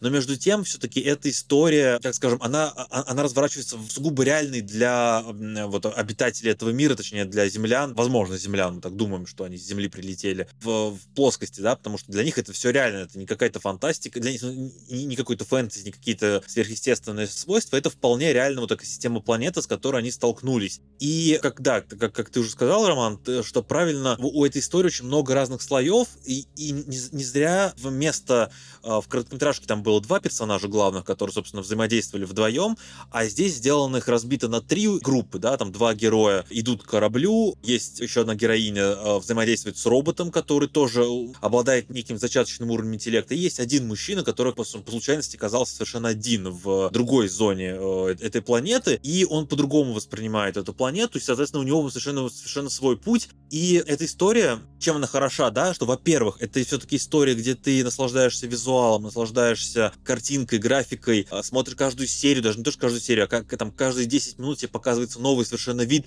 и ты понятия не имеешь, как он отреагирует на человека, да, то есть если мы смотрим какой-то стандартный, да, довольно банальный космический ужастик, мы примерно понимаем, ага, сейчас вот появится вот этот червяк, он раскроет пасть, у него там будет челюсть, он будет засасывать персонажа, или вот эта штука бежит, у нее там рог торчит, сейчас она его на персонажа, в общем, на этот на рог посадит, да, порвет, уничтожит и что-то сделает. А здесь ты смотришь, и ты ловишь себя на мысли, что у половины существ ты не понимаешь, что будет дальше. То есть это враждебное существо, или оно просто так живет. А даже если оно просто так живет, это не значит, что оно не может нанести вред человеку. И вот эта радость первого открывания, ну, я давно не испытывал такого от любой фантастики, неважно, это фэнтези или это не фэнтези, уж тем более, да, фэнтези, где, казалось бы, все дорожки про проторены.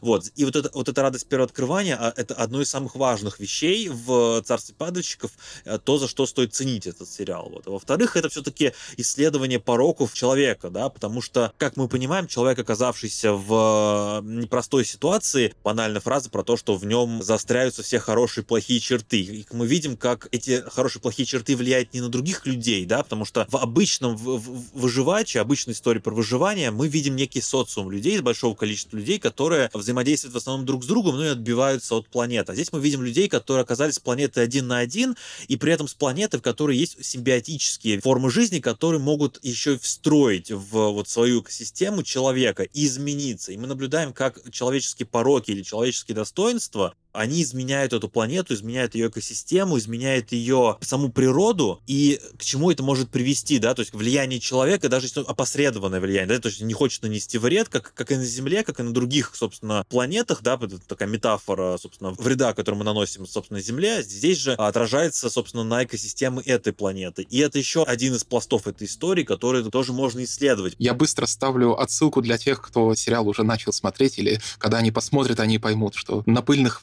тропинках далеких планет, может быть, и останутся наши следы, но после этого на наших следах расцветут белые цветы. Вы поймете, о чем я, когда посмотрите. Потому что белый цветок — это очень важная тема. Да, там. да, такой символ даже, на самом деле, потому что нам появляется... Символ человеческого следа, иногда очень жестокого, иногда ненамеренно жестокого, иногда того, что они, в общем-то, и не хотели бы быть жестокими, но там, где они оставляют свой кровавый или случайно кровавый след, каждую там серию, то есть там, особенно в начале, мы видим эти белые цветы, и мы даже... Не будет дано четкого ответа, что это такое, но сама экологическая метафора того, как мы меняем экологию, место, в котором оказались, и как мы становимся инвазивным видом сами по себе, себе, она очень хорошо работает, очень воздействует хорошо. Ну да, эта история следует и, собственно, и сами, сами последствия влияния человека, но при этом в ней и множество других тем, да, там есть и робот, да, и, соответственно, влияние незнакомого окружающего мира, да, и на этого робота это тоже одна из тем этих историй, и, собственно, те, кто досмотрел до конца, знают, что эта история будет явно будет продолжена, это будет посвящено довольно э, большая часть следующего сезона, если он выйдет, потому что э, там с роботом происходят тоже такие поворотные изменения. И эта история тоже и любви между персонажами, и как бы и какого-то доверия. То есть довольно редко выходят вещи, которые были бы настолько многогранны, да, то есть, которые можно было исследовать и с этой стороны, и с другой стороны, да, где-то, может быть, они проигрывают, то потому что они недостаточно доработаны, недостаточно сформулированы, ну что-то, но вот в купе во всем целом мы получаем такое довольно выдающееся анимационное произведение и научно-фантастический триллер, да еще и анимационный, ну, как, как часто они выходят? Ну, практически ну, очень-очень редко, и как бы это и красивый, и жестокий сериал, сериал, и все вместе, это, ну, для меня это одна из самых, оригинальных, если не самая оригинальная фантастика этого года, не только этого года, наверное, последних, может быть, лет 5-7, которые могу вспомнить. Давай Олега спросим. Давай а, атакуем Олега, потому что он молчит, раз уж мы его оставили. Атака на Олега. Я просто доволен тем, что сказал Денис, я такой, да, я сижу, поддакиваю, такой, да-да-да. Из того, что я могу добавить, мне очень понравилось именно то состояние, в которое тебя этот сериал вводит, потому что это необычно такое, это вот какое-то пограничие напряжения, то есть потому что персонажи, все вот три сюжетные линии, они так иногда друг друга меняют вот в этом плане, но всегда на грани происходит. Вот нету у персонажей такого вот чувства, что я прошел вот этот, э, да, там какую-то зону, все, я могу выдохнуть, передохнуть. Есть такие короткие моменты там у пары персонажей, но в целом ты, если не за, не за одних переживаешь, там, не за вот эту девушку, которая с э, техничка с роботом, которая была там, да, ой, грузчица она, кажется. Ази. Да-да-да, то ты там вот сидишь, э, ну, самое, наверное, напряженное у этих, особенно во второй второй половине именно у ботаника и капитана, когда там вот именно что вот вся эта непредсказуемость местной фауны и флоры, когда ты как будто бы такой, а, ну, фух, господи, они могут отдохнуть, а потом такая хтонь начинается, и ты такой, так, ладно, да, здесь они отдохнуть не могут. Вот. И мне вот нравится, как э, сериал в такое состояние вводит. То есть есть за кого и одновременно и переживать с точки зрения сюжета, есть о чем задуматься с точки зрения там вот какой-то, да, вот морали, влияния там человека на другого человека или там вот на планету, вот эту э экосистему ему чужую. Так что, как бы, это даже не ложка дегтя, а такой вот, знаете, просто очень такой вот момент, который мне хотелось принести. А это связано с самым началом сериала, вот буквально первая сцена. Я понимаю, зачем она так сделана, то есть здорово, чтобы показать, во-первых, что персонажи, попавшие сюда, это не, простите, не члены экипажа из Чужого Завета, или вот, которые такие, что, скафандры, да, топчем все, это, незнакомые цветы, давайте, погнали, что с нами будет? Мне нравится, что да, они поясняют, что сюда попали далеко не глупые персонажи, что вот идет какое-то первооткрытие, и тому подобное. Да, сразу показывает... Процесс проб и ошибок. Процесс проб и ошибок показывается, на что здесь способна местная, да, вот флора, фауна, как она прям, вот, как, ну, старается тебя впечатлить тем, насколько она необычная. И я такой, да, да, хорошо, замечательно. Вот там это были лианы, которые проводят электричество, с ними я такой, шикарно, там, эти а, маленькие существа, которые можно использовать как маски для дыхания, тоже отлично, хорошо. Но вот момент с тем, как из кишечного тракта бизона-подобного существа достают светящиеся шарики, я такой, как вы могли понять это за месяц пребывания на этой планете? Вот у меня здесь... Может, он их отрыгивает, это эти желчные камни. Или, может, они там в теле обнаружили, как они мертвым светятся. Не-не-не, но, опять же, я понимаю, что это очень, это такая очень придирка ради придирки. Я даже здесь спорить ну, да. не буду. А, просто вот настолько была, знаете, отточенная техника у капитана по добыче этих самых шариков, что я вот серьезно смотрел такой, и вы дошли до этого за месяц наблюдения за, предположим, этим существом? Ладно. Ребят, я вас хочу спросить. Быстрый квиз. Ваше любимое существо, ваша любимая концепция, я сам первый начну, ваше любимое существо из этой экосистемы? Мое любимое — это в четвертой, кажется, серии олени, которые, ну типа олени, которые зеркальными рогами поджаривают себе пищу. Они офигенные. Это просто, я это увидел, и слушайте, отличная тема. То а, да, они, они, они здоровские. Да-да-да, ваши любимые, ответьте мне, каждый. Марина в том числе. Нет, я воздержусь, потому что я хочу посмотреть все. Я боюсь сейчас назвать, а потом я увижу оленей. Спасибо за спойлер. Ну, это не такой спойлер сильный. Это вообще не спойлер. такая мелочь. Более того, я люблю спойлеры, но я правда воздержусь, потому что это действительно уникальный мир. Я просто еще хотела, ну, это, наверное, потом я немножечко добавлю в общий чан размышлений, коротенько. Денис, твое любимое существо? А, ну, мне банально, это то растение, который берет существа, живого существа капельку крови, а потом в А потом случается его... спойлер, спойлер, спойлер, да?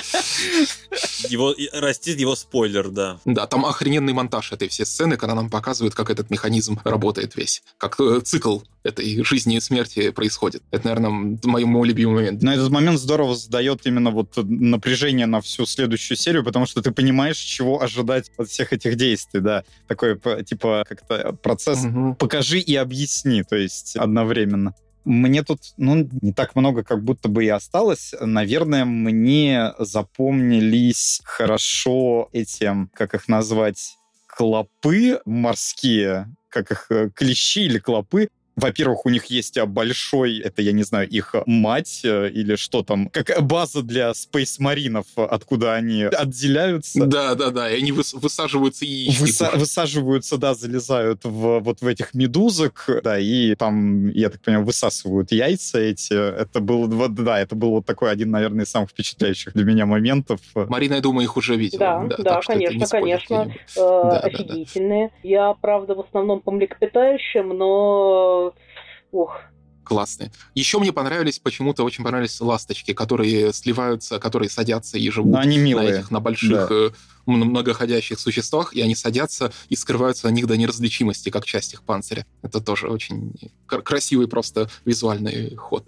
Я думаю, в царстве падальщиков мы искали все, что угодно. Но я, да, да, Марин, ну, ты хотел сказать пару копеек. Персонажи, ребят. Не знаю, там, конечно, великолепный мир, я совсем согласна, я именно поэтому воздержалась от ответа, потому что я обожаю, я обожаю миры, миры с огромным бестиарием, где реально можно создать вики просто по биому, которых населяет. Но, ребят, ну какие же там люди? Ну... Тебе не нравится или не нравится, скажи, Нет, погоди. наоборот, нравится, нравится, нравится. Мне немножко не достает истории, где люди-люди как бы это объяснить? Я обожаю анимацию, но в, если ты... Где люди не идиоты. Нет, дело не в том, что они не идиоты. Они могут быть идиотами. Дело даже не в том, что они там неодномерные. Дело в том, что они достаточно непредсказуемы, но непредсказуемы правильно. Потому что обычно ты привыкаешь к какой-то определенной мультяшности, к какому-то экстремуму. Если ты особенно смотришь много коммерческой анимации, это, ну, к сожалению, такая история есть. Они могут быть достаточно плюс-минус развиты, могут быть не совсем плоскими. Но это все равно такие персонажи с довольно заданной рельсовостью. Тут э, нет. Тут э, действительно ощущение, ну, как, да, при этом все еще заметно, что человек в первую очередь аниматор, а не игровик, не игровой режиссер. Но, честно говоря, подход к строению психологии людей, мне кажется, скорее, скорее игровой, чем, чем анимационный чисто. Итак, да, такое вот царство падальщиков. Мы, наверное, обсудили о нем все, что могли сказать, и это действительно событие года. Мы не зря ему уделяем такое количество времени. Это действительно что-то, что вы не пожалеете. Оно не обязательно вам понравится, может и не понравится, но оно точно произведет на вас впечатление. И его точно будет интересно обсуждать. Поэтому, если вы его еще не видели, то да, мы все его, я думаю, от всего сердца рекомендуем. Каждый немного по-разному но каждый со своей стороны. С научно-фантастической ли, с анимационной ли, с психологической ли, триллерной ли. Это событие, которое определенно заслуживает обсуждения.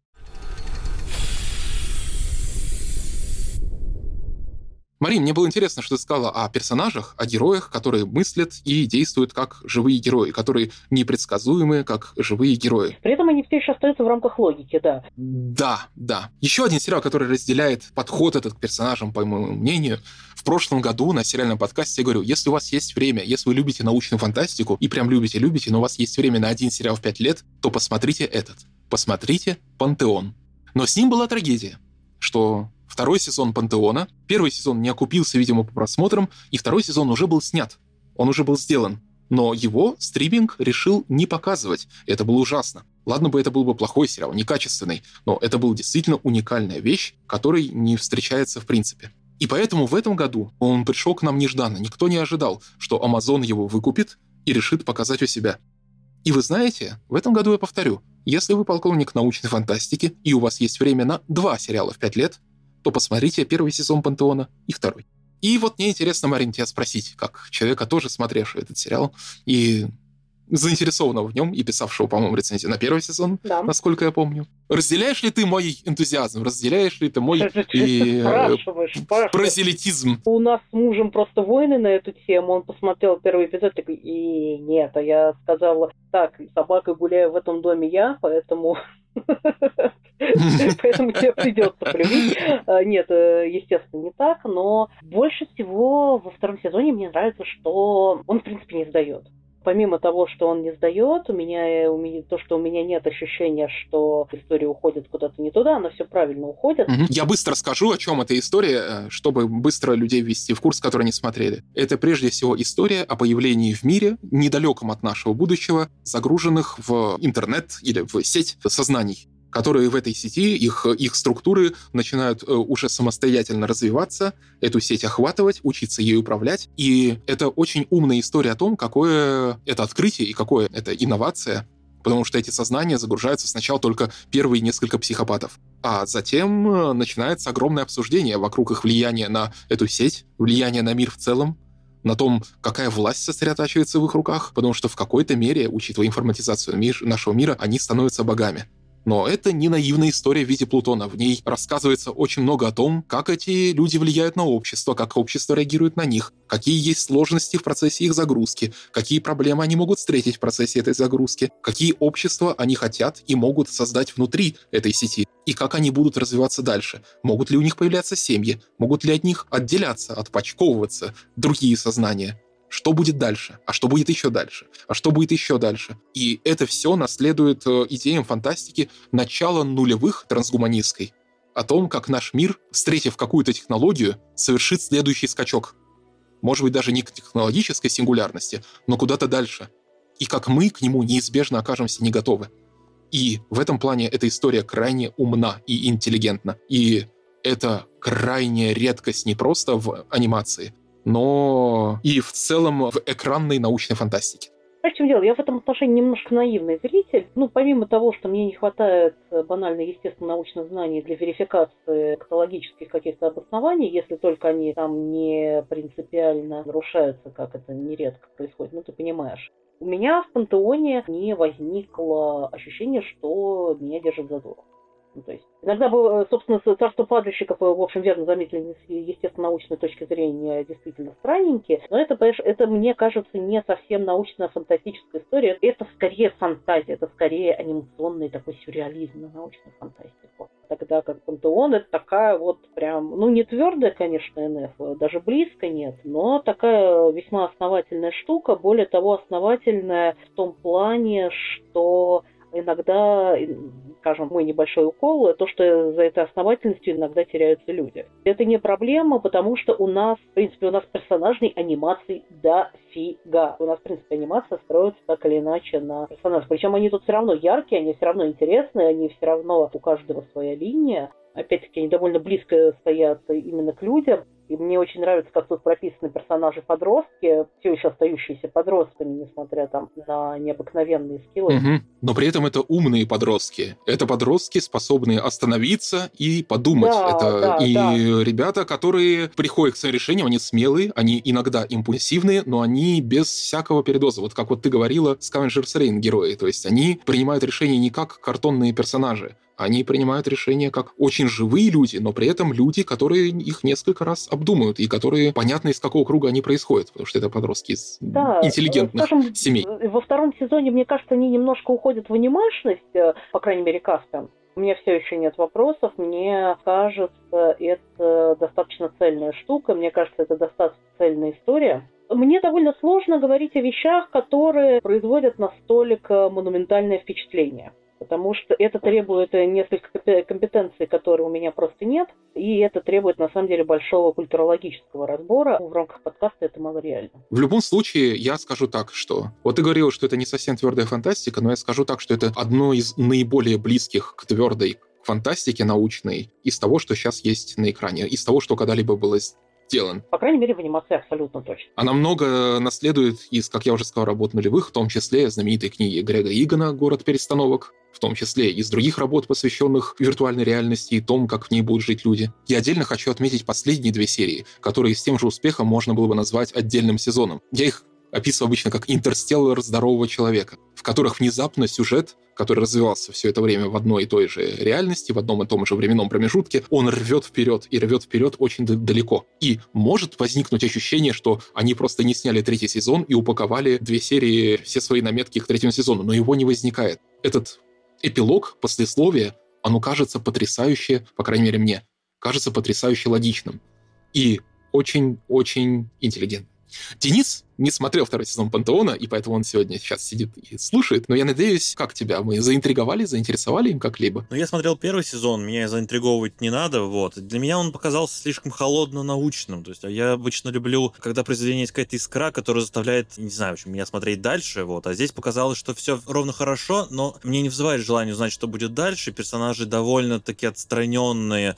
Мне не с кем себя как-то в, не то что ассоциировать, да, просто как-то за кем-то начать следить, вот, все довольно-таки, правильно говорить, депрессивно, ну, короче, все довольно холодно, довольно мрачно, вот, но в том плане, как, например, в «Царстве падальщиков», когда все плохо, депрессивно и страшно, и ты хочешь узнать, что будет дальше, вот, а вот настолько холодно, что, ну, окей, вот, поэтому я посмотрел первый сезон, мне понравился, вот, но до второго я боюсь, что я не доберусь. Таких сериалов немного, такие сериалы, я считаю, одни на миллион, даже не сериалы, истории. Да, вот, да. Истории, рассказанные в визуальном жанре. Я эту историю, историю это можно любить или не любить, но для меня, мне кажется, неоспоримо, что она просто уникальна. Я согласна с Денисом, что она несколько холодновата, но мне кажется, как раз в этом плюс. Просто мы как-то привыкли к тому, что анимация, как правило, если опять-таки она не короткометражная, не какая-то экспериментальная, она вызывает так или иначе, ну не к внутреннему ребенку, но какой-то такой очень эмоциональный, очень к той части личности, которая на это все реагирует очень непосредственно. А тут оно, оно такое рационализаторское, оно довольно сухое. И лично мне это тоже не близко, но при этом лично я пантеоном, э, ну, я загорелась.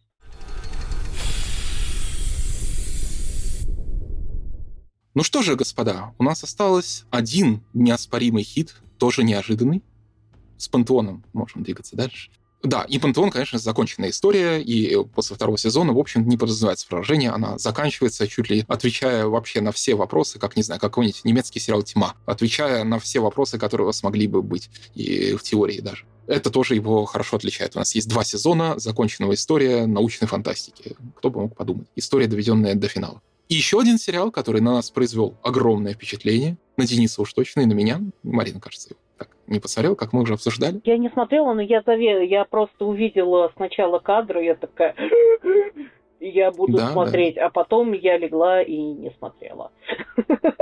Вы знаете, мне кажется, у нас потихоньку сформируется премия «Аркейн года». Аркейн — то, что произвело эффект разорвавшейся бомбы вроде Аркейна. Не постоянная премия, но в этот год она заслуженно уходит по уровню работы и по просто по профессионализму истории сериалу «Голубоглазый самурай» по праву.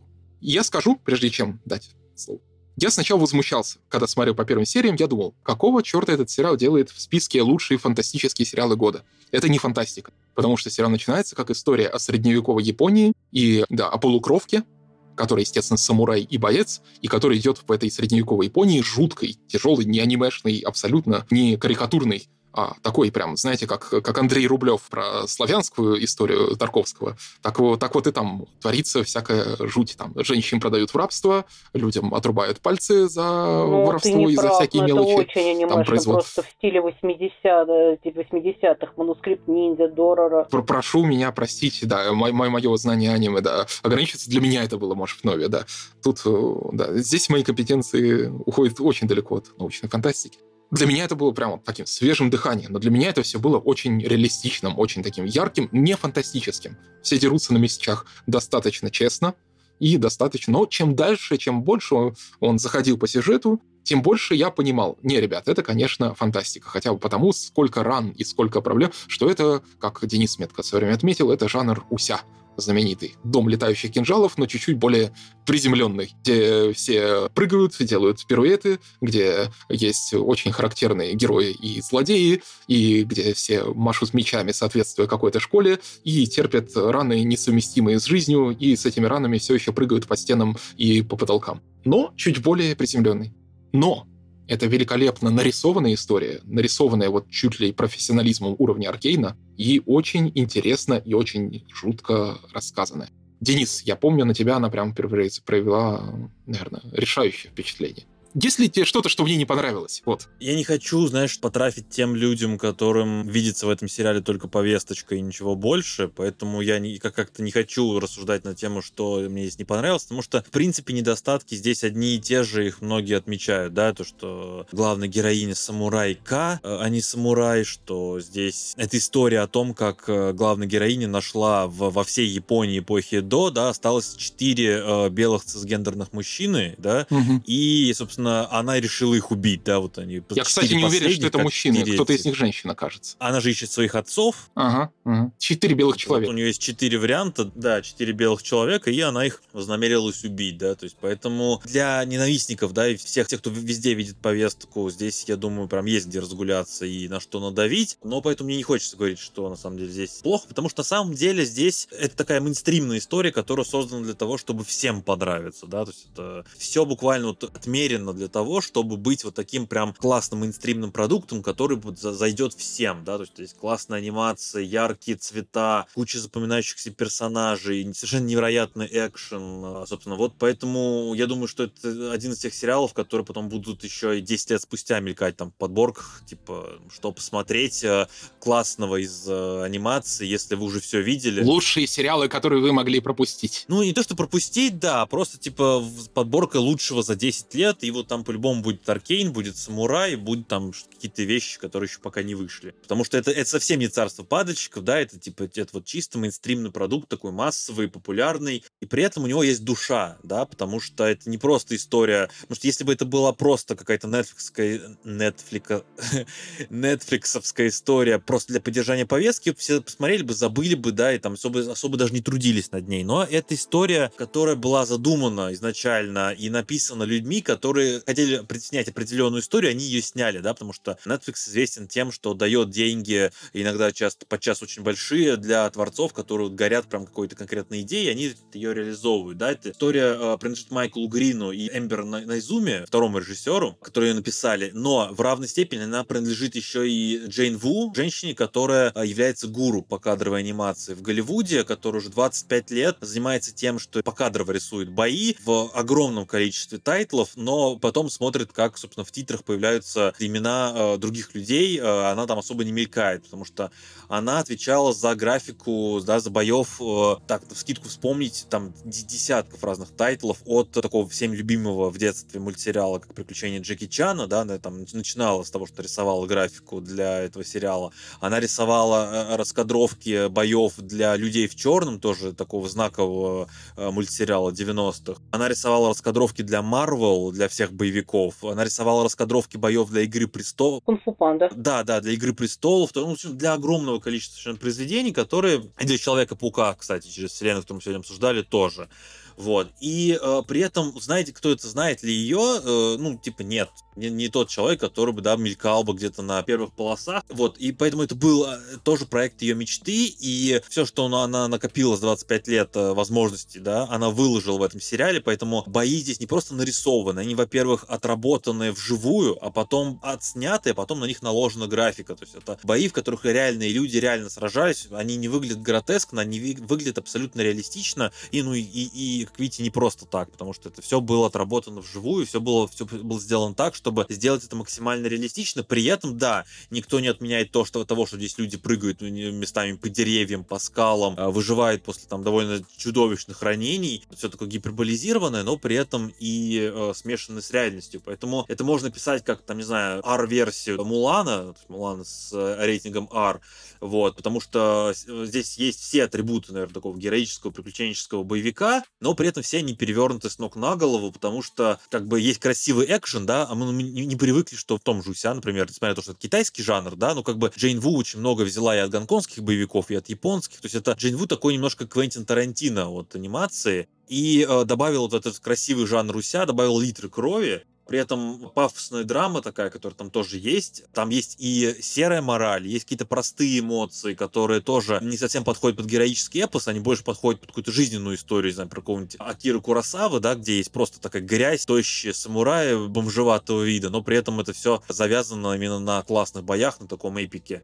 Поэтому все здесь подано, несмотря на то, что мейнстримный, это мейнстримный продукт, но здесь все подано немножко перевернуто с ног на голову. И опять же, здесь много и такого постмодернистского материала, да, потому что здесь есть серии, например, это одна из серий, которая полностью подана через японский театр Бунраку, где э, показано прошлое. Вот это я хотел отметить, это мой любимый момент. А вот, а я знаю людей, которые критиковали этот эпизод, такой, как говоришь, просто дурацкая какая-то, какая-то, в чем какая-то постановка, где сюжет, то есть почему показывают какой-то мультик внутри мультика. Ну. А ты заметил, что в этой серии нам показывают, э, я быстро объясню слушателям, нам показывают э, одновременно приключения героини и ее с флешбеками и показывают одновременно кадры из э, театрального выступления. Мы не понимаем, к чему оно относится. И это театральное выступление да, рассказывает да. сказку, которая аллегорически рассказывает о приключениях героини. Ты заметил, что в этой сказке героиня ассоциируется одновременно и с самураем, и с его женой? Она сначала самурай, а потом его жена. Да. То есть и ее история это одновременно история этих обоих двух героев. А героиня в этот момент, в этой, как бы там, в основном повествовании, она сражается с целой армией, вот как, не знаю, как это, как невеста у Квентина Тарантино убить Билла с э, кучей-кучей бандитов. Да, да, но это прямая ссылка абсолютно да, прямая. Да, да, да, да.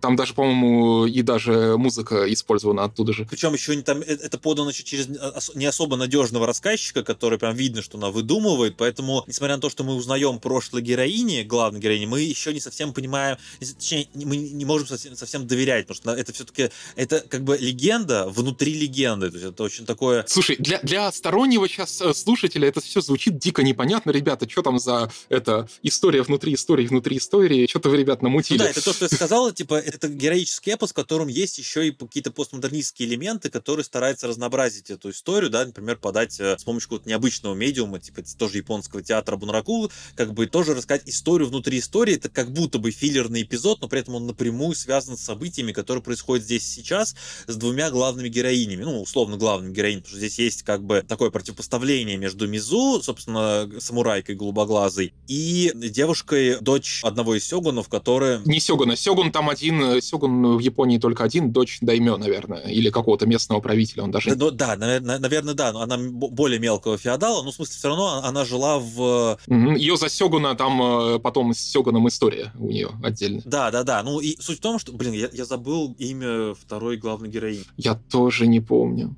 Я думаю, люди понимают, все нормально. Если не поймут, то посмотрят. Скажут, какие вы дураки.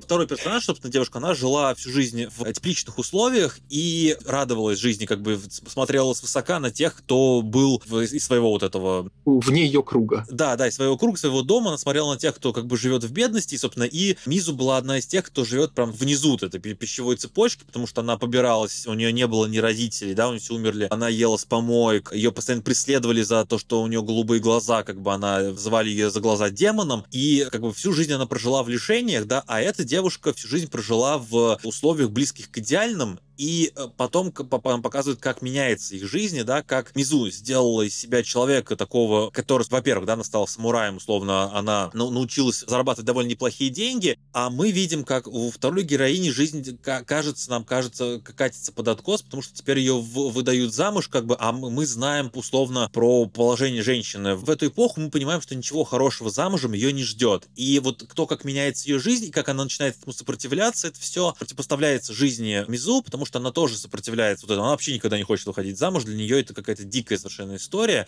и при этом и она страдает, да? Не, ну погоди, она, она, она попыталась сыграть в эту игру. Там есть момент, что она вовсе не всегда была мстителем, она попыталась отложить меч. И как это, не идти по следу этих четырех. Мне очень нравится, опять же, эта серия, мы к ней снова возвращаемся с, с театром, где показывается, что она, в общем-то, она пыталась действительно бросить вот это кредо тяжелое. И э, просто люди вокруг нее, не сумев ее принять, ее вытолкнули обратно. Это очень тоже красивая э, история, что она действительно попыталась, как это, что месть — это орудие глупцов и глупая вещь, и все как в Last of Us часть 2.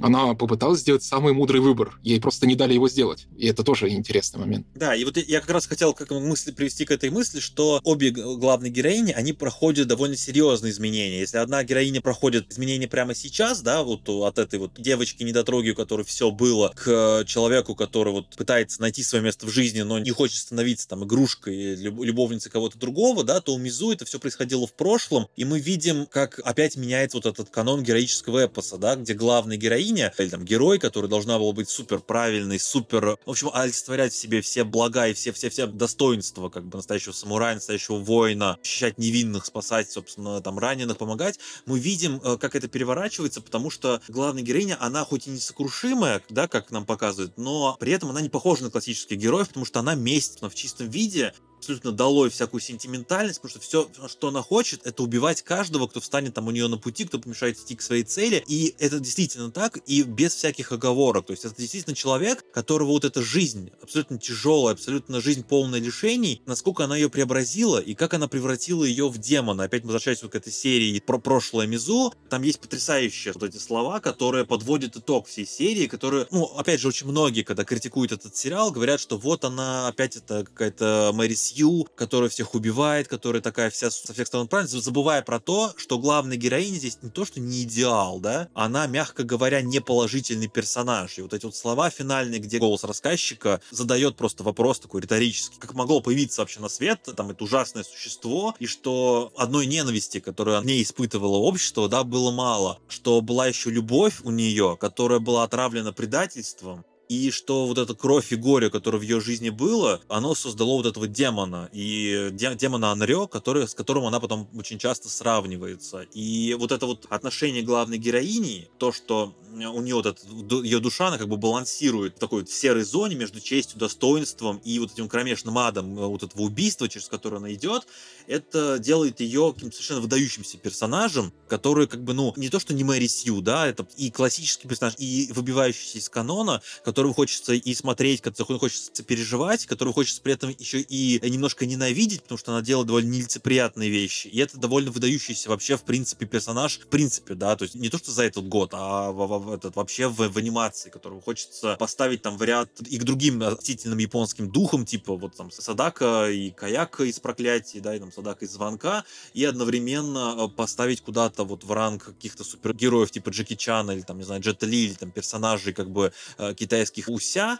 именно это делает, как бы, с одной стороны, банальную историю мести, делает ее каким-то совершенно выдающимся произведением, поэтому, собственно, пришел к тому выводу, что «Голубоглазый самурай» он останется в подборках еще и 10 лет спустя, будет вспоминаться как выдающееся произведение, на мой взгляд. Ложечку дегтя добавлю к финалу этого обсуждения. Моя главная проблема с «Голубоглазым самураем» в том, что чем ближе он приходит к финалу, вот после вот этой пиковой серии с театром, тем более я абсолютно не против антиколониального месседжа, абсолютно не против любого другого месседжа, которых сейчас модно называть прогрессивным. Я не вижу в них ничего прогрессивного, не вижу и в здравом смысле ничего прогрессивного. Я за оригинальность, и я против наивности. Я считаю, что наивно сделанный месседж и подсказанный в лоб может повредить хорошему делу больше, чем э, его отсутствие. И я боюсь, что сериал немножечко становится наивным, а иногда вызывает вопросы вроде это первая часть, которая меня в нем волнует. Вроде как одну из финальных сцен, где они там говорят, что да, все это западное пришло в Японию, и оно отравит страну, мы закрываем границы, и теперь мы будем жить долго и счастливо. Но мы все-то знаем, чем эта история долго и счастливо кончилась. И это входит в некое противоречие о том, к чему закрытая страна и каким проблемам внутренним она себя привела. Но это даже мелочи. Очень многие детали мира и очень многие детали миропостроения ближе к финалу становятся слишком для меня лично гладкими. И какие-то мелочи кажутся, что как это, что сериал в начале своем продумал бы их гораздо лучше. Там есть момент, например, с западным оружием, прибывающим в Японию. И когда показывается, каким действительно путем оно прибыло в Японию, какой действительно контрабанды, ты начинаешь в уме что-то считать, и что-то начинает радикально не сходиться, потому что кажется, что это, ну, гораздо проще было бы тупо какой-то корабль как-то скрыть или как-то какой-нибудь ночью в бухту прократься, чем просто придумывать вот такую нелепость. И такие маленькие моменты ближе к концу возникают очень часто, и сам конфликт становится очень двумерным. Но я все же считаю, что инерция, набранная сериалом в начале, это искупает, что им вот эта сила первобытная и планка качества, взятая в начале, для меня она чуть-чуть падает в конце, но недостаточно, чтобы голубоглазого самурая не любить. Вот. Это я финальное свое слово по его поводу скажу. Надеюсь, Марин, мы тебе порекомендовали достаточно. Нет, ну слушай, обо всех этих штуках я знала заранее. Э, кроме, пожалуй, вещей, которые говорил Олег. Э, я немножко выпала из аниме повестки 2023-го, только полный метр смотрела, поэтому там, к сожалению, мало интересного. Я думаю, ребят, мы подходим к финальной части, и перед самым прощанием, перед самым прощанием этого достаточно долгого подкаста, я даже не знаю, дорогие слушатели, возможно, мы его разделим на две части, это будет эксперимент, а может быть и нет. Посмотрим. Если вы его сейчас слушаете, то вы уже знаете, в какой форме его слушаете. Мы еще не знаем. Мы еще на распутье в этом решении, потому что очень много всего, очень много интересных вещей, которые действительно достойны обсуждения.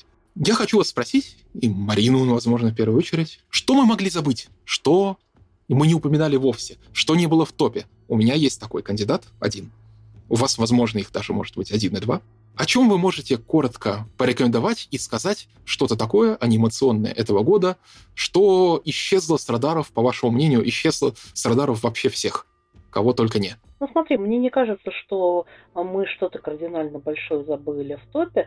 В обсуждение, конечно, много чего не влезло. К сожалению, большая угу. проблема. У меня есть список, вот я составляла специально для подкаста список мультфильмов, которые вот я бы рекомендовала 100%. Проблема в том, что 6 мультфильмов из 10, э, они для российского зрителя недоступны. Парочка недоступна для мирового зрителя вообще, потому что один был на Vimeo, типа дня 4, а другой показывался на Анси за деньги, ты мог заплатить там 20 евро и такой, ей, я сходил, я молодец. Вот, поэтому даже если я их порекомендую, не факт, что такая возможность будет. Но я, это такое совсем, ну, я не могу сказать, что инди-инди, большая часть из этого просто семейные мультфильмы. Давай попробуем посеять семена знаний, посеять семена интриги. Если зритель захочет пройти этот квест, то пусть он пройдет одной строкой про каждый, потому что 6 это, ну, понятно, много. Реально одной строкой. Есть прекрасный стилизованный мультфильм «Четыре души койота». Это Венгрия, Опять-таки, это антиколониальная история, это доминирующий на данный момент жанр, плюс с экологическим месседжем, но что в нем примечательного? Он берет американскую историю, собственно, он рассказывает по сказкам коренных индейцев, перенося их э, в плюс-минус современность, и делает очень красивую, очень стилизованную, очень интересную такую не совсем мифологическую, это как раз наоборот, это как раз немножко Янка Делтовая история, но с интересными стилизованными мифологическими обертонами. Еще раз скажи название, пожалуйста. «Четыре души койота». Анимадок я рекомендовать не буду, потому что это очень специфический жанр. Я-то готова в нем жить, но анимационная документалистика это такая, знаешь, тусовка для посвященных. Скажем точно, на русский язык выходил The Inventor. У нас его перевели как «Волшебные приключения Леонардо да Винчи». Он такой детский-детский, но хороший. Это кукольная анимация, и это касается фантастических проектов Леонардо да Винчи, которые ему не давали раскрыть, но кроме там таких совсем фантазийных, которых, конечно, никогда не существовало, существовало, типа механического льва, дающего лапу, но про то, что ты иногда можешь не заниматься работой, которая тебя волнует, которая тебя беспокоит, и у тебя не может хватить на нее жизни, а просто потому, что ты занят рабочей рутиной. Оно такое немножко антимонархическое, но, блин, это Франция, у них все антимонархическое, поэтому... поэтому... Я вот его посмотрел, тоже рекомендую. Да, был еще симпатичный мультфильм «Секрет перлимпов», опять-таки на экологическую тему, но он немножко более мохнатый. Сейчас я поясню, что я имею в виду. У французов есть э, специфический жанр такой, я не знаю, как его обозвать, но это такие вроде бы как детские, на самом деле нет, а мультфильмы про становление, про становление детей в тяжелых условиях леса. Э, точно такой был День ворон, у нас его перевели как «Волшебный лес», что характерно, «Секрет перлимпов» перевели как «Герои волшебного леса». У меня есть списочек отдельный э, всего волшебного леса в русском, в русском переводе. Это, собственно, история про мальчиков из двух воюющих племен, которые пытаются выяснить, почему их лес умирает у них интересное взаимодействие, интересное становление, это такая депрессивная история. Но это я говорю о детских. Если говорить о взрослых, то лично для меня самое яркое впечатление – это «Война единорогов». Оно уходит в трошачок, но в такой правильный трошачок. Что-то в духе психонавтов был такой мультфильм, сильно авторский. Э, это тоже, но, скажем, психонавт это такая медленная, размеренная, грустная, тяжелая история там с отдельными элементами как бы взрослого, как бы трэша, на самом деле нет. Тут-то люди уходят в милое плюшевое дарк фэнтези это настолько, насколько могут. Еще был цыпленок для Линды, но он не фантастический, он такой океан чудес. Вот это очень красивая китайская анимация, прям. Она, по-моему, скоро выйдет. Ребята, это, это безумно красиво. Пеликан Блю. Это который глубокое море называется? Океан чудес. «Океан чудес». Ну, «Глубокое море», кажется, у нас в том числе в переводе. Я просто видела на кинопоиске «Океан чудес». Это про девочку, которая в этом да, под да, водой да, да, оказалась да, да, да, да. в каком-то там мире. Такая кислотная да, анимация. Да, оно да. такое, что-то среднее между Ван Гогом и абсолютно, абсолютной кислотностью. Я смотрел, тяжело, на самом деле, выдержать его прям полностью. Не знаю, как в кинотеатре, мне кажется, глаза там вытекут. Вот. Но в плане сюжета такое среднее, но ну, красиво, вот именно посмотреть красиво. просто на, на, да, на красивую анимацию. Uh, и очень симпатичная When You Get to the Forest но это хрен найдешь. Когда доберешься до леса. Да. Слушай, ну мы потом каким-нибудь списком это все выложим людям, и мы дадим им квест. Пойдут они по этому квесту или нет, наша задача доносить информацию, наша задача рассказывать о том, что вы без нас, возможно, никогда не найдете. Я вижу свою миссию в этом плане. Это для меня самое важное. Дать человеку то, чего он сам бы не увидел. Захочет он это принять или нет, это его уже личное дело. Но если мы можем дать где посмотреть, мы дадим где посмотреть. Если мы даем квест, ну, простите, у нас для вас пока только дорога из хлебных крошек. Возможно, какие-то из них уже склевали. Но попробуйте сходить чаще. Может, там что-то интересное есть. Звучит коварно вообще. Звучит жутко это.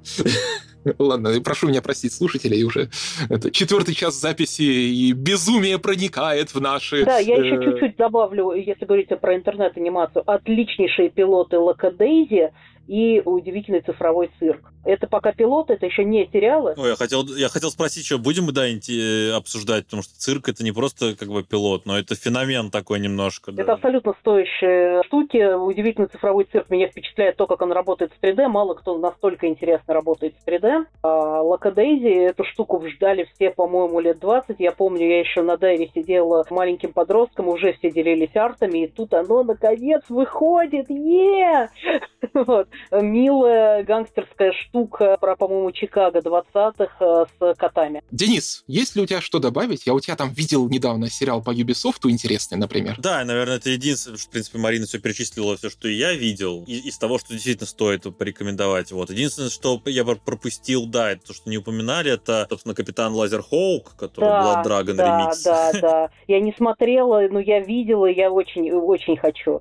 Офигенно. Ну вот, его, кажется, все пропустили, на самом деле, потому что я не нашел нашел вообще ни одной рецензии на русском языке на него, вот практически ни, ни одного, может быть, я где-то не видел прям совсем специфические телеграм-каналы с небольшим количеством подписчиков, но вот из крупных медиа вообще никто его не смотрел, никто его никак не комментирует, даже не Мону, мне кажется, более, больше людей обозревал, а здесь вообще это абсолютно минус был. Это такое постмодернистское вообще кислотное путешествие, сборище персонажей из игр Ubisoft, то есть это буквально согласованное с Ubisoft э, мультфильм на Netflix, и который создал такой очень известный продюсер, э, э, гик-продюсер, как Ади Шанкар, который, собственно, ответственен за Castlevania на Netflix. Именно он ее придумал и начал, собственно, создавать. Вот. И за, там, за, за, за многие другие вещи. Он продюсировал там нового судью Дреда 2012 года. В общем, такие гиковские штуки, которые вот э, сочетают в себе вот смешивание разных жанров, абсолютно разных каких-то концепций. И вот, собственно, Капитан Лазерхоук — это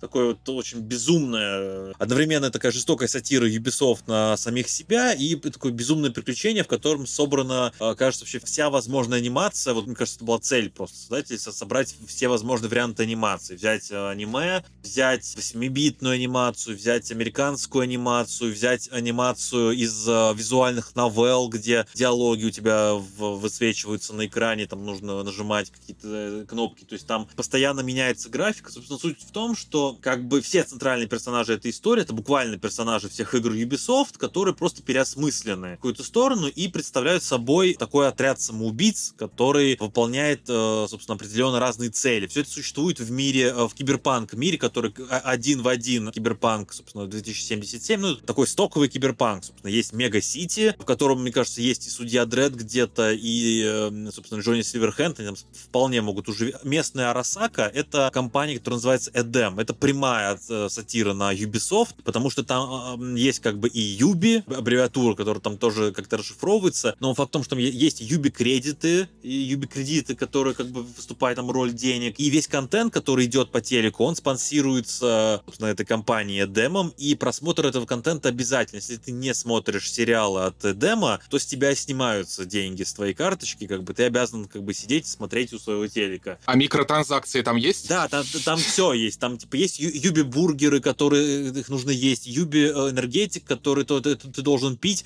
Если ты этого не делаешь, с тебя снимаются деньги, потому что, ну, короче, там все это рекламируется. Там есть, как бы, естественно, пропагандистские новости, которые вещаются постоянно, которые выглядят как э, новости из голодных игр, кто угу. помнит. Но только ведет их не Стэнли Тучи, а ведет их персонаж Реймонд. Из вселенной Ubisoft, да. Да, да, да, один из классических персонажей вселенной Ubisoft, как бы он там такой э, типичный журналист, который вещает пропагандистские новости, а вечером приходит домой в свой пентхаус и отрывается, собственно, всеми возможными способами. И, собственно, есть главный герой, капитан Лазерхоук, такой очень специфический персонаж, который бывший военный, которого подорвался на мини, которому заменили руку и лицо там на металлические протезы, и он занимается тем, что он грабит всевозможные как бы банки и не только банки, и заслужил там звание террориста, как бы. И вот в один прекрасный момент его ловят, его предает его приятель, становится антагонистом этого мультфильма, а он попадает вот в этот отряд самоубийц, который состоит из переосмысленных персонажей Ubisoft. Там есть э, Джейд и Пейдж из The Beyond Good and Evil, да, из одной из такой классик культовых игр Ubisoft.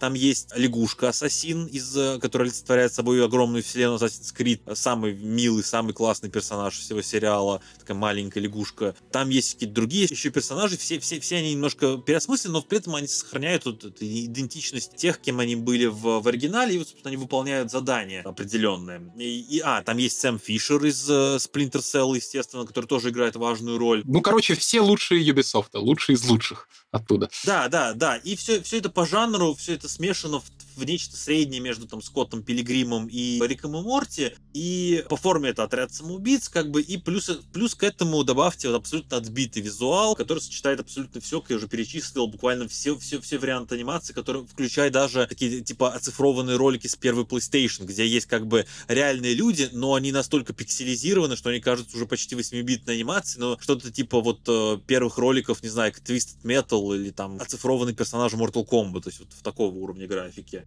Вот, но при этом это все не просто там набор каких-то забавных историй, забавных миниатюр, скетчей, это все-таки э, драматическая история, которая разворачивается, там постоянно умирают персонажи, и Ubisoft не щадит собственных персонажей, там их жестоко и кроваво убивают, как, в принципе, в отряде самоубийц. И все это напоминает еще немного э, Киберпанк «Бегущий по краю» аниме, 22 -го года или 21 -го года, когда она там выходила, который тоже начинается такое, как э, такое аниме яркое, динамичное, смешное, но потом постепенно мрачнеет, переходит в такую довольно серьезную драму, но при этом плюс для меня, наверное, важный Капитан Лазерхоука в его непредсказуемости, потому что тропы, вот эти сюжетные тропы, которые вначале кажутся тебе супер очевидными, они там искажаются, и персонажи переходят с одной стороны на другую, и на сюжет немножко уходит в, из одной стороны в другую, как, например, не знаю, с чем это сравнить, например, представьте, что в первых Звездных войнах на моменте, вот э, центральном моменте, потом поворотном, там, такое, когда главный герой попадают в условную пещеру, да, они попадают на, на звезде смерти вот в этот мусорный отсек, который сжимается, где, в котором они чуть-чуть не погибают. Вот представьте, что они выбираются из этого мусорного отсека, после чего Хан Соло говорит, да ну вас в, в эту самую, берет убивает принцессу Лею, садится в тысячелетний сокор и убегает как бы. А Люк Скокер стоит такой, смотрит направо и налево, такой, что происходит, что, что, что произошло.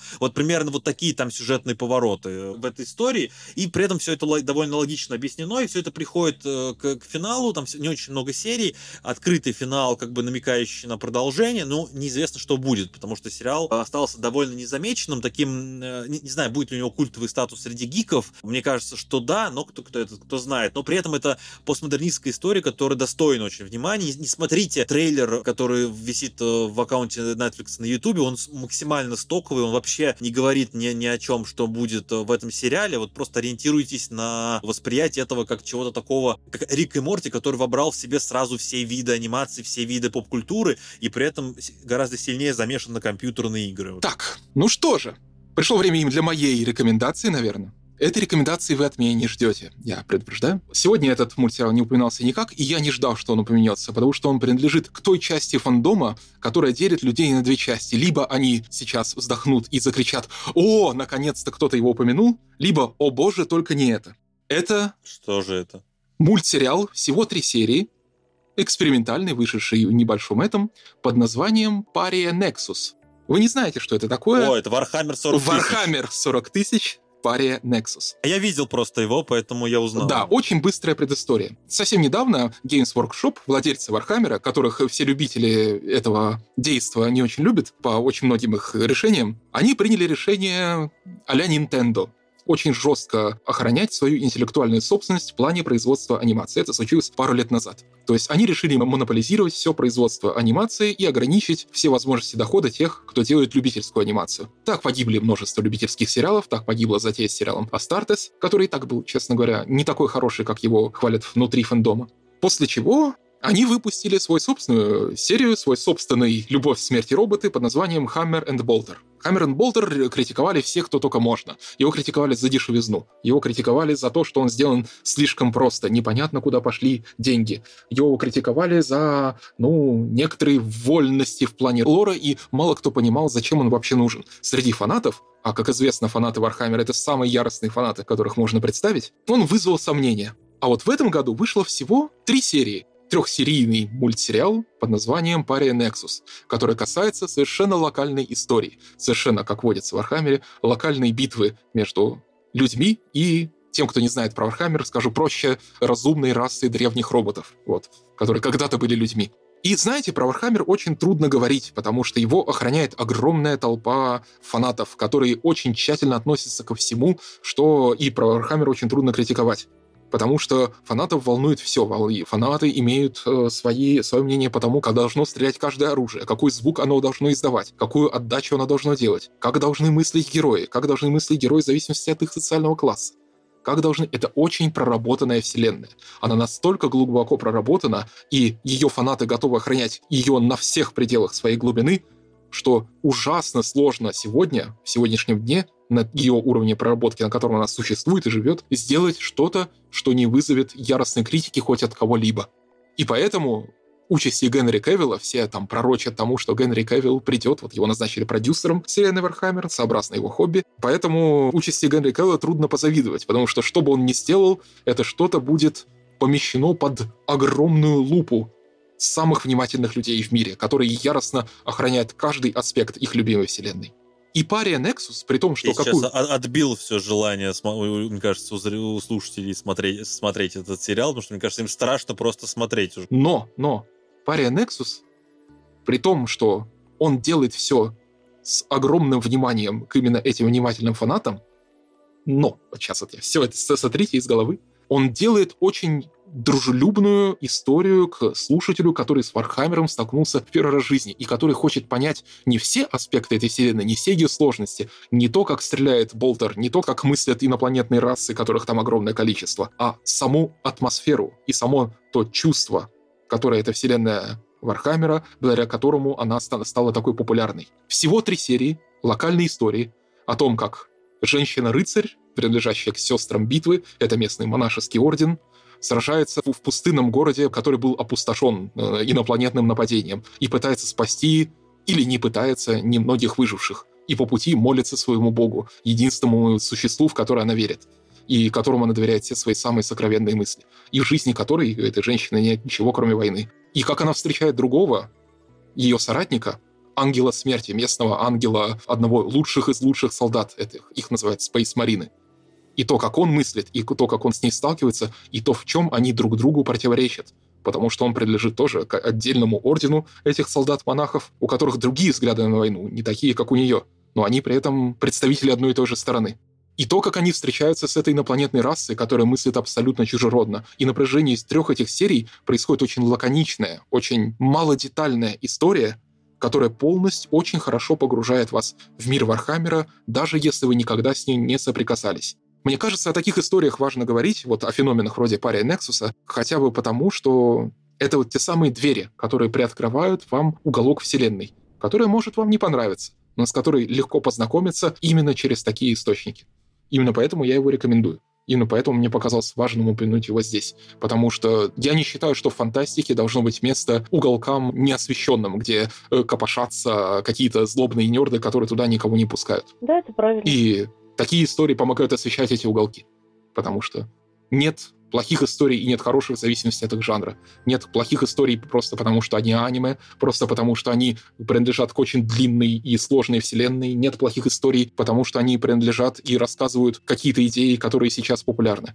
И это для меня самое главное, я это повторял и на сериальном подкасте. Есть плохие истории, потому что они плохие истории, есть хорошие истории, потому что они хорошие истории. Я каждому желаю подобной позиции. Ну что же, мальчики и девочки, это был безумно длинный подкаст. Главный редактор нашего мира фантастики Сергей Серебрянский, подозреваю, нас убьет за э, эту запись. Но мы посмотрим. Надеюсь, искренне надеюсь, дамы и господа, уважаемые слушатели, что вам эта запись понравилась. Она для вас была информативной, интересной. Надеюсь, вы что-то подчеркнули для себя. Надеюсь, вы пару раз улыбнулись. Надеюсь, вы не заснули и были бодры во время этого прослушивания. И надеюсь, что нам удалось приоткрыть для вас хоть какие-то двери в новые миры и в новые анимационные истории этого года. Благо, в этом году их было предостаточно. Ей! Марина, Денис, Олег, кстати, который сейчас нас слушает. Олег, ты с нами? Да, я здесь. Да-да-да, надеюсь, тебе было э, более-менее интересно нас заслушивать. Я открывал голубоглазого самурая такой уже, да, надо, надо будет пойти Да, вдохновленный, вдохновленный. Ну, он у меня и так в планах был, конечно, сейчас я его, да, ближе поставил.